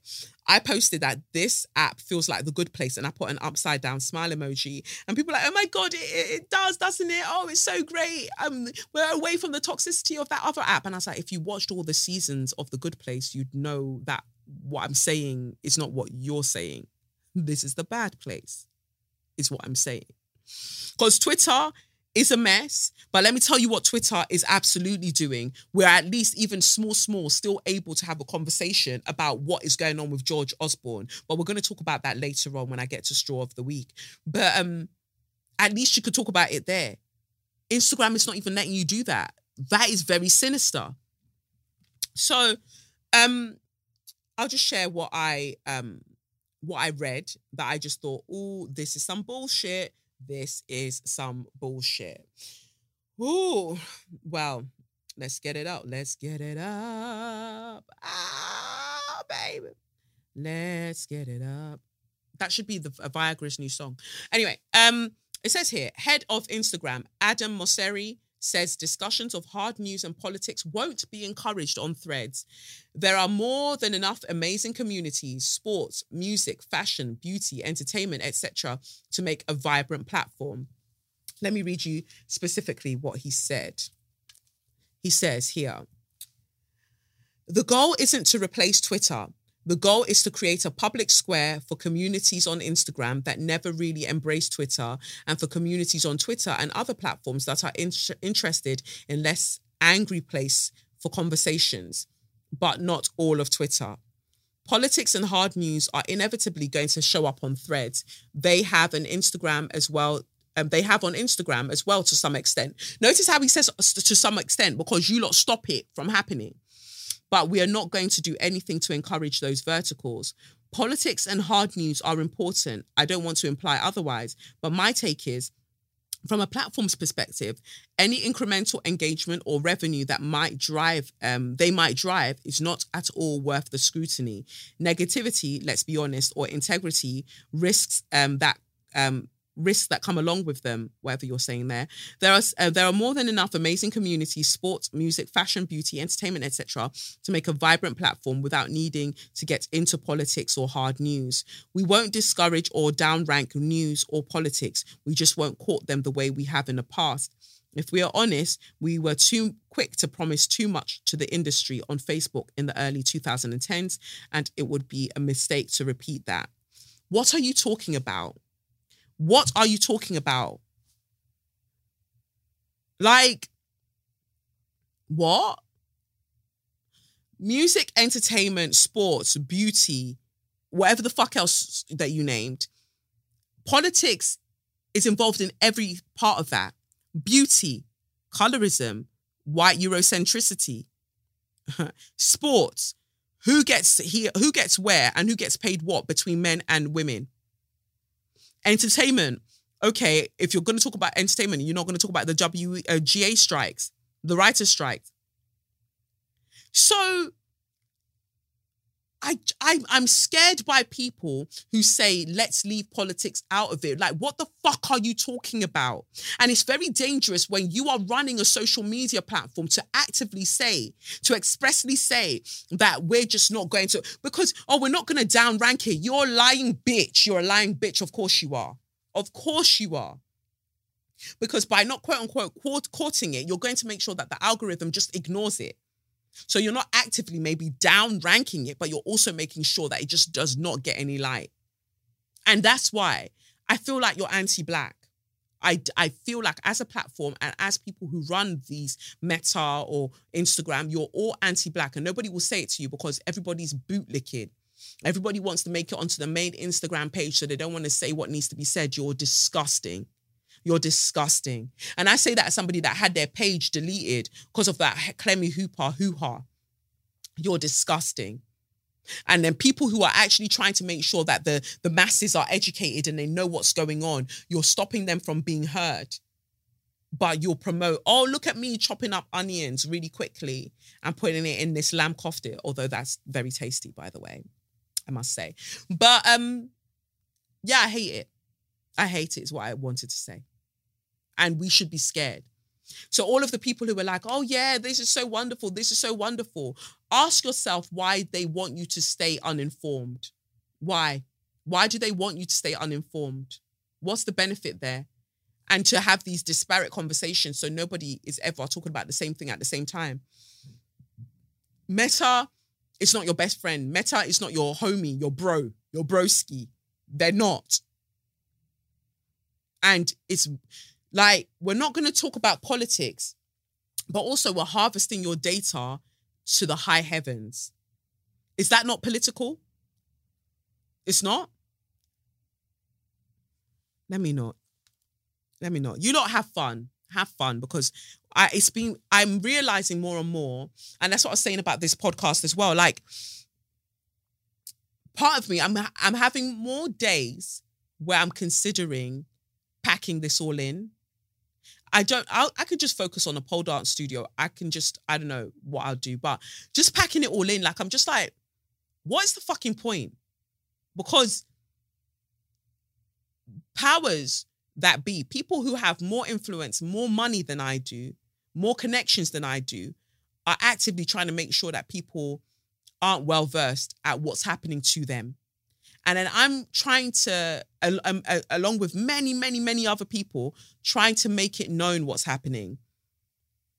And then you just get tired after a while. You're just like, no, it seems like, and even the people, what's interesting to me that even the people who were, you know, doing up activism, activism before, and we would support them in their activism when they were treated badly by this brand or that brand, and we'll support these people And then they'll jump on platforms like that and they're like, yeah, well, I don't want to talk about those things anymore. I just want to rah, rah, rah. You are allowed space. You are allowed um time. You you are allowed rest. I just think, I just think that I'll always prioritize rest and peace and kindness and love and joy. But if I saw that something wasn't right, I would still say it. I wouldn't be able to demarcate a space where it's like, oh, in this space, I'm not going to talk about that. I feel like it's so embedded into who I am as a person that you can give me any platform. You could just give me a pile of spaghetti, and that is the only way I can communicate with people. I'm going to break that spaghetti up and still write my message. Like, I'm still going to do what I need to do.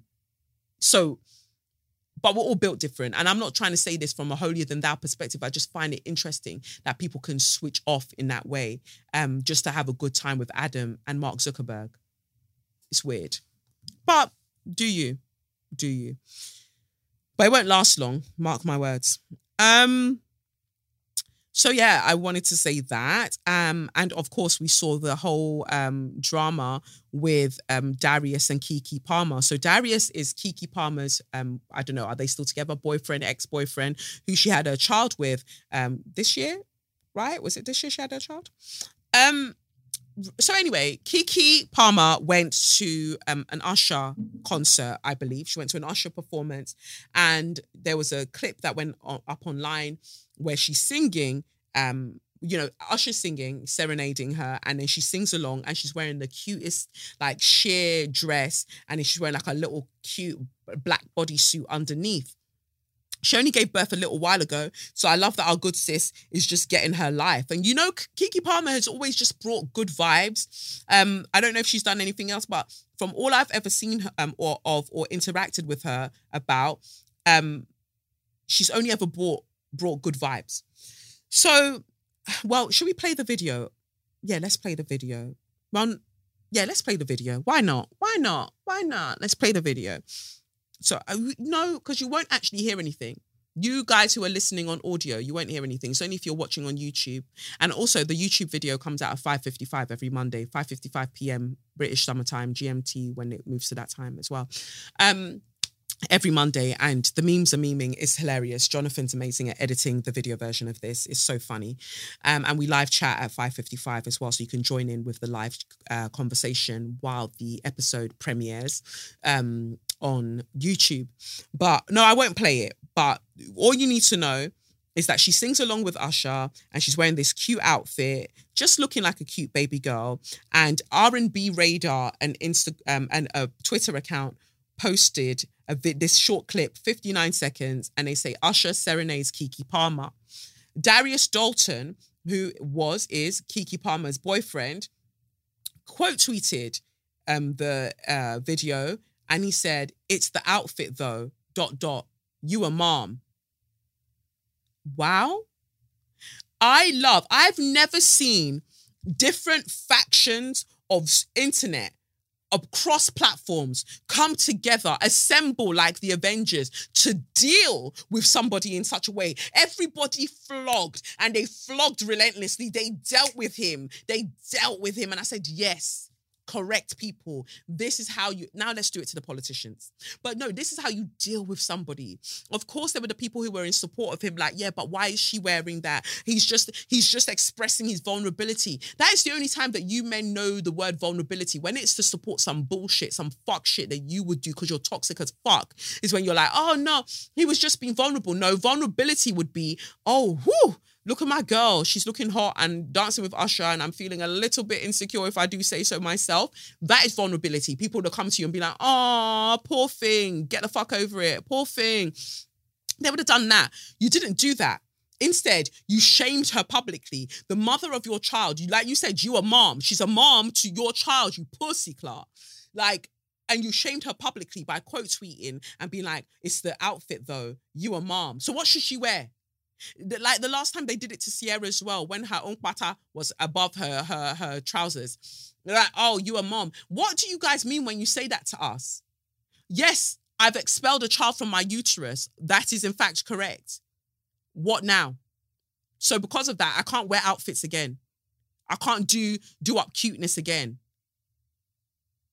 It's the absolutely vitriolic, patriarchal, controlling, abusive dynamic for me. Child. Ooh, I love that everybody dealt with him. The quote tweet. Oh, ah, the ratio. Oh, my sweet Jesus, the ratio. 10.8 thousand quote tweets. 4,262 likes. And anybody that who liked it, hellfire is waiting for you. Yep. Hellfire is waiting for you. Whew. Anyway, so he wrote that. People started flogging him. Then he came back to say the next day, he says, we live in a generation where a man of the family doesn't want the wife and mother to his kids to showcase booty cheeks to please others, and he gets told how much of a hater he is. This is my family and my representation. I have standards and morals to what I believe. I rest my case. Rest your face. Rest your face, you prick, about I rest my case. What do you even mean? This is what gets me about some of these guys.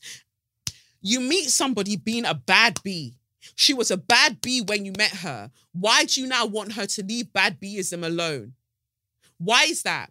Why do you quote unquote traditional men? Because there was another tweet that he wrote that, oh, as a traditional man, I feel this type of way and that type of way. As a traditional man, but she's the breadwinner. So, what part of the tradition are you actually emulating when she's the one that's providing your income and providing for your household? Like, what what tradition? What did you do? Did you marry her? Mr. Traditional. Mr. Traditional. So traditional. Adam lives in theory, trying to post shit onto threads, masquerading like he's got it figured out. Lauryn Hill, I miss you. Um, but you're alive. I just mean I miss you performing. Um, because you have to clarify sometimes. Yeah, like what part of tradition? What part of tradition? What are you talking about? What are you talking about? Sprinkle, sprinkle. What are you talking about? You know, it's giving jealousy.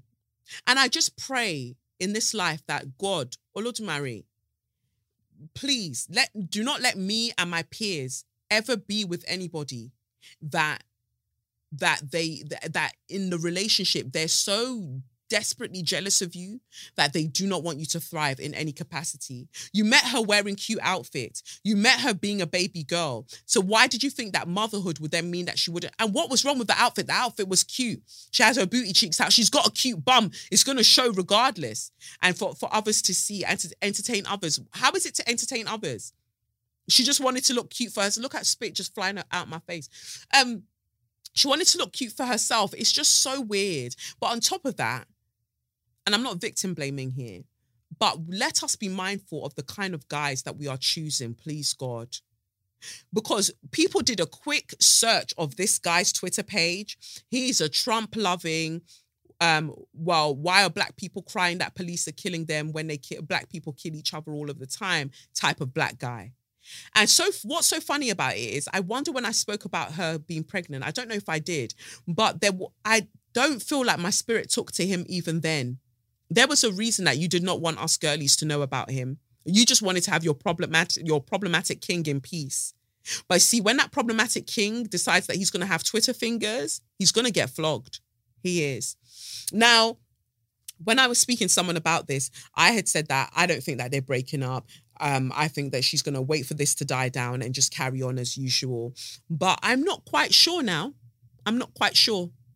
Because before she was doing up, I love my man, I love my man, and then she's now posted some cryptic things um since like, you know, if you're not gonna da da da da da, then I'm gonna step. Basically, you have to know your worth. You have to know your worth. But tr- loving Trump supporters, loving black male Trump supporters, you're asking for trouble as a black woman.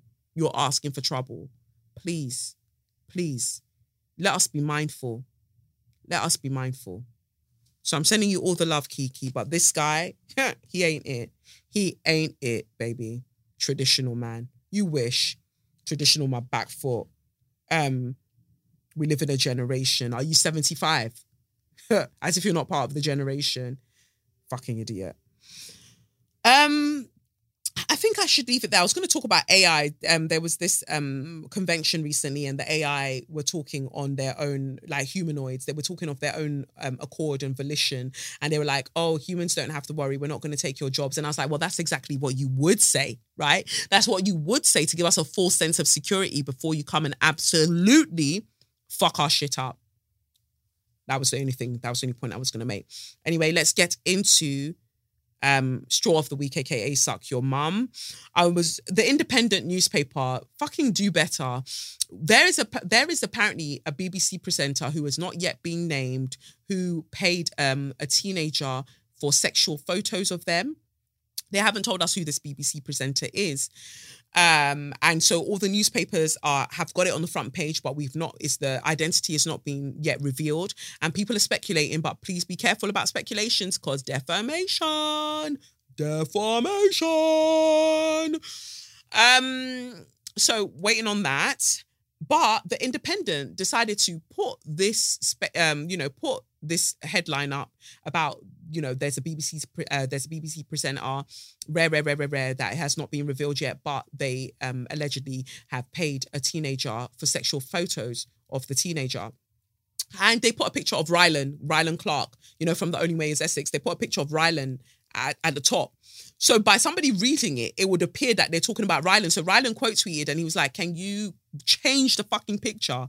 Because people are thinking that it's me because of how you've placed the photo and they're writing some disgusting comments. And so now you're putting, where's your duty of care? And like, you lot have been making newspapers for a minute. You lot have been making newspapers and headlines on social media for a while. So why you're still making these very basic bitch mistakes, it's either extreme incompetence or you're just very nasty. Like you're very mean. Because now that person was minding their business and they're catching strays because of your fucked up picture placement. Do better. Do better. And in the meantime, suck out. Uh, but let's get to the main story. So, George Osborne, George Osborne, wow. George Osborne um, was um, due to get married. He he ended up getting married. By the way, the narrator is telling you, as in me, ended up getting married. But George Osborne was about to get married when an email was sent to many of the people who would be attending the marriage. First of all, I can't lie. I have to stand. It's giving XOXO gossip girl. XOXO gossip girl. Um, because what do you mean? What do you mean I am getting married and an email has been sent to pretty much all of my guests telling them my secrets? Wow. The execution, chef's kiss. What the email said though, Woo! Woo! The email alleges that he slept with a 16 year old girl. And you're, of course, you know that that is not okay. Age of consent and all of that. Um, yeah, it's just not okay. Also, trigger warning before I delve all the way into this. Um, he's he allegedly slept with a 16 year old girl while he was while his wife was pregnant, and a drunk girl in a toilet cubicle in 2019. So that means that the drunk girl would not have been in a position to give consent.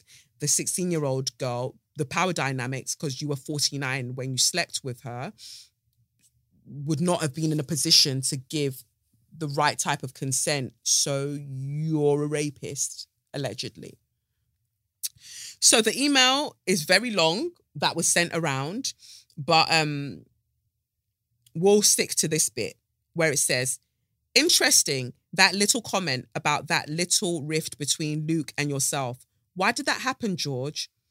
Um, George Osborne, in case you don't know, was um the former Chancellor of the Exchequer. Um, so he handled, he was the one that basically introduced the fucked up um austerity measures uh, that meant that over 300,000 people died as a result of like not having any money because of these apparent um, austerity measures. Mental um, people didn't have support with their mental health. Disabled people didn't have the support that they needed. Like so many different uh, marginalized groups were affected because of these austerity measures. Meanwhile, Boris Johnson, all of these um, Tory MPs had been giving their, themselves money and um, given themselves raises even though apparently we've got these austerity measures and we all have to like tighten up our um you know whatever straps that were meant to tighten but they were fine. But we were the ones suffering. And just and also the contracts in terms of fossil fuels uh, fossil fuels that he encouraged and and um let through there is a lot. There he's an evil evil man. Evil evil man so on every level the rape allegedly the austerity measures definitely he's a vile human being. Anyway, let's carry on. So interesting that little comment um, about that little rift between Luke and yourself. Why did that happen, George? Because Luke's been telling everyone what happened that night in 2019 with you and that girl in a toilet cubicle, that girl who couldn't even stand up. Remember her? Of course, it's not just that girl, is it? How about that little girl in Bruton you came across that night? Remember that? Did you know she'd only just turned 16? How old were you then, George? 49? Thea was pregnant at the time, wasn't she? November 2020, wasn't it? That girl made some very interesting posts about it. If that girl is around, please um, contact me. Um, same age as your daughter, Liberty, just about, the one who worked at the chapel. Was it just a coincidence that your baby ended up with the same name? Wow. I don't even know his baby's name, but I guess it's the name of the of the 16-year-old girl. Um those are massive allegations. See, now for me, if I'd read that sort of email, I'm not getting married the next day. Unless I too am a demon, I'm not getting married the next day. And that's been sent to all of our guests. All of our guests. you are me, wear white. Nobody seeing me. I am so sorry. Nobody is seeing me on that wedding day. Nobody is seeing me. Call the let's call the whole thing off. Call the whole thing off. We're not what? But she still went ahead with it. The Jankro, let me not even hit my laptop. The Jankro still went ahead and married her demon. She went and married her demon, but why not? And that's I also want to explore this um government uh political aid to wife pipeline that I'm seeing very, very clearly. Matt Hancock, your aide, you were paying her for doing fuck all except for gargling your cum. She then becomes, oh, did he marry her? I don't even know. They're together. Then Boris Johnson, Carrie, same thing. Then now, um, what is it? George Osborne. So do you just do you not just shag in parliament? Is that all you do? You hire these pretty pretty women. Well, I use pretty loosely, but you hire these women um to work for you, quote unquote, and then you're just shagging and then going to meetings and shagging and drinking and shagging and eating cheese and shagging. And then eventually, when your main wives find out, you get a divorce and then you marry the side chicks that were your aides. Like, and then you get a new aide and then the cycle starts again. Like, we are being governed by unserious people unserious people who lack the discipline to control their libido. Like, apart from even the libido aspect of it, you're a nonce, allegedly. So, what is even going on? But then, if people are okay with seeing Andrew at coronation, knowing that he's a nonce, then why won't they tolerate all the rest of the nonces, the noncery, the noncerati? Huh? Why wouldn't they? To me, it stinks, is all I'm saying. It absolutely stinks. Ah, for a moment, I thought I wasn't recording there. I was about to fucking lose it. I was about to fucking lose my rag. I want to go home anyway. I want to go and see my son. But um, that's not where it ended. Anyway, the um, the the wedding went ahead. Has he deleted his tweet? Let me see. No, the tweet I guess is still up. Very sad state of affairs.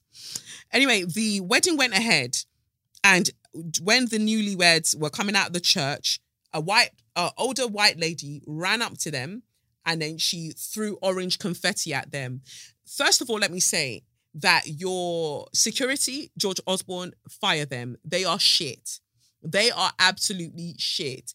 That woman managed to throw, she even managed to touch you like before the security sort of kind of sort of kind of moved her away sort of kind of what if she was what if she had something else what if she had something else i mean no skin off my nose but i'm just saying right like your security they, they didn't have you they did they maybe they feel the same maybe they kind of were like mm, well you know whatever happens happens it's above me now you know because it is what it is. And so she threw orange confetti. I want you to understand that that's all this woman did. She just threw the orange confetti and that was that. And they moved her away. Come and see the tweets. Come and see the think pieces about how it's so conflicting because while George Osborne did what he did and so many died, it's absolutely horrible to go to another human's wedding and ruin it in such a way. What did she ruin? What the fuck are you lot on about? What did she really ruin? She didn't ruin anything. She just threw confetti. Confetti gets thrown every day, B. She threw confetti.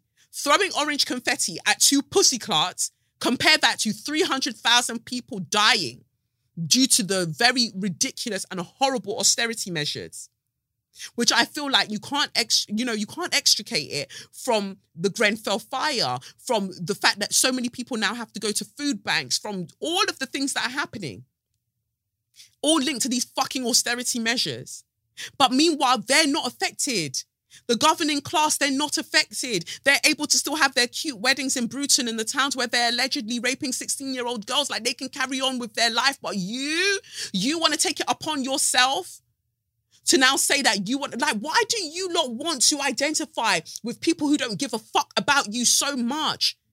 They're literally in a different class to you and they show very, very much so a deep contempt for your kind and then you'll jump on the net and then be like, oh, well, um, the this is ridiculous. The morality terrorists are at it. They, I'm quoting black people here, by the way. I'm not even quoting white people. Black people coming to cape for this white man that has done all of these things. He's in a different class to you. He enjoys so many privileges that you are unlikely to sniff in this lifetime and you've taken it upon yourself that you want to come and tweet about how you're just, oh, I don't know, should they have done this? You're interrupting somebody's wedding day. It could have been done at any other time. I mean, you could have gone to him at work, not a wedding day. They could have gone to him at work where there are snipers. They should, at work. And that's what I want to know. When you lot talk about resistance, when you lot talk about protest, forget the black conservatives because they lack critical thinking skills and they're not trying to think they're not trying to do anything. They don't they hate protests anyway. But i'm talking about these people who are alleged centrists and liberals. Now this is not just black people. I'm just talking generally. When you talk about resistance when you talk about revolution when you talk about protest when you talk about change what the fuck are you talking about? Because i don't i'm starting to think that we're not talking about the same thing. Because let me tell you if i catch you knowing what you've done to this country and to the people of this country, the working class people of this country, the disabled people of this country, the queer people of this country, like the trans people of this country, like the the like all of them, um, the global majority of this country who are affected and marginalized because of your fuckery. Do you not think it's going to be on site? Do you not think that something, a small singlet will be torn, whether verbally or otherwise? You don't think so? You lot are the same ones that are like, just stop oil. Um, as protesters need to stop um, you know, disrupting everyday people. Take it directly to the politicians. And now it's been taken directly to the politicians. You're like, not like that. Just shut the fuck up and put your kettle on because that's clearly all you're good for. Like, you cannot be counted on. Go and just put your kettle on and shut the fuck up because I'm tired. I'm tired. Like everywhere, you can't win for losing. That's what I was saying earlier. Like I just want to pack it all in. Like I'm like, like respectfully, see through the sponsorships that I've got to get through for what's left of this year for the podcast. Um, and if I'm feeling extremely spicy, cancel it altogether. But see it through and just pack it in because I'm like, what good could it possibly be doing? Because I'm probably just talking into the ether. I don't care about the listenership anymore, the views uh, or the the I just because it it just feels like things are getting worse. Like when will people wake up like from when you've even co-opted and denigrated the word woke the likelihood of waking up seems very far away and then you've like i said you've got threads and people being like oh yeah i'm so glad this is not a political space. And then you've got protesters who are like like this is affecting us. Climate change is affecting us and it's gonna like think about ella. Little baby girl Ella dying at nine years old from an asthma attack based on the amount of pollution that was going up and down her street where she lived in Lewisham. Like these people, these Just Stop Oil people, these um Extinction Rebellion and all of them lot, while I don't always agree with the way that they go about things, at least they're getting the fuck up to do something, but you lot aren't happy. Like the guy that poured milk on the um protect protesters the other day, fuck you, you stupid bitch. And then other people are talking about, ah, oh, they're lucky it wasn't acid. Fuck you too. Like you're so happy to, to to keep chatting shit about the people who are trying to pull the boot off your neck. Like you're you're that's wild to me. That is so wild to me. And I, for one, I just feel emotionally exhausted because I just I just think maybe I'm a bit delulu. Like I'm I'm a bit delusional. Like you, y'all got it. Like you lot, you've got it. Like you, you do what you're doing in it. Like if if all of this makes you happy, then who the hell am I to say, hey guys, you know, maybe we should consider that this is fucked up. Do what you're doing, and and um, you know, suffer with sparkles on. That's clearly what you want to do. Like suffer with sparkles on. Yeah, have a great time with that.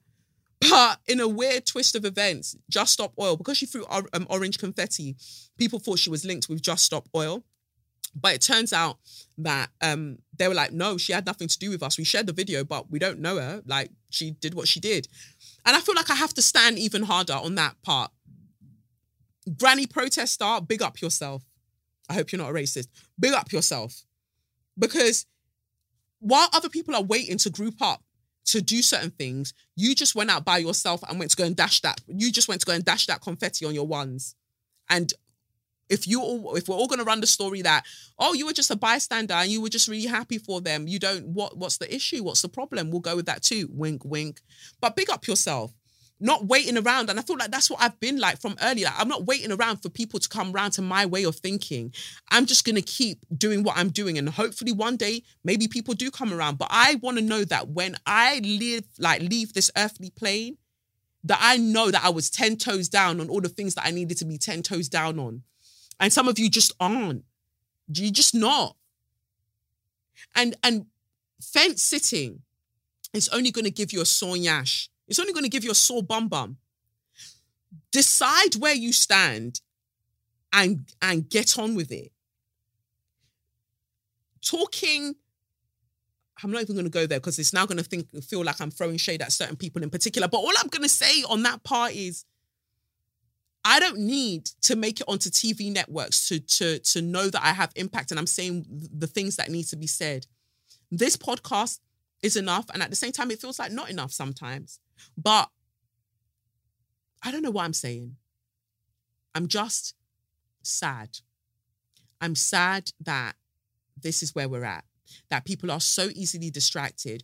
Should this person have thrown orange confetti at him at, on his wedding day of all places? Oh my God, his wedding day, a fellow human being having their wedding day disrupted. First of all, he's a cheat and an adulterer. Second of all, and should be first of all, he's a rapist, allegedly. And third of all, which also should be first and second of all, think of the number of people who died who can't have wedding days, who can't have their friends and family throw confetti at them because they died of starvation or they took their own lives because life was too hard was too tough because of these fucking austerity measures. What the fuck are you talking about? Like, wake the fuck up. And at the same time, I feel like all this passion I have and caring so much about the things that I care about literally has other people looking at me and being like, oh, I don't know if I can be friends with her, if I can be close to her because she swears all the time and she does all of these things. And it's like, again, that's what I mean. Like, you can't win for losing. Like, I'm penalized for having passion and for caring about things that I think that more of us should care about. And and you have to think to yourself, like, what's the fucking point then? I don't know what the fucking point is anymore. So I'm going to leave it there this week because I've got no solutions. I'm just fed up. Let's all just struggle with sparkles on then. Yeah? But that's that. I have been Kelechi Okafor, and this has been SYM, officially known as Say Your Mind, unofficially known as What What? That's right. George Osborne, suck your mum. And um, yeah, that's it. Um, I hope you all take care of yourselves, and I'll catch you on the flip side.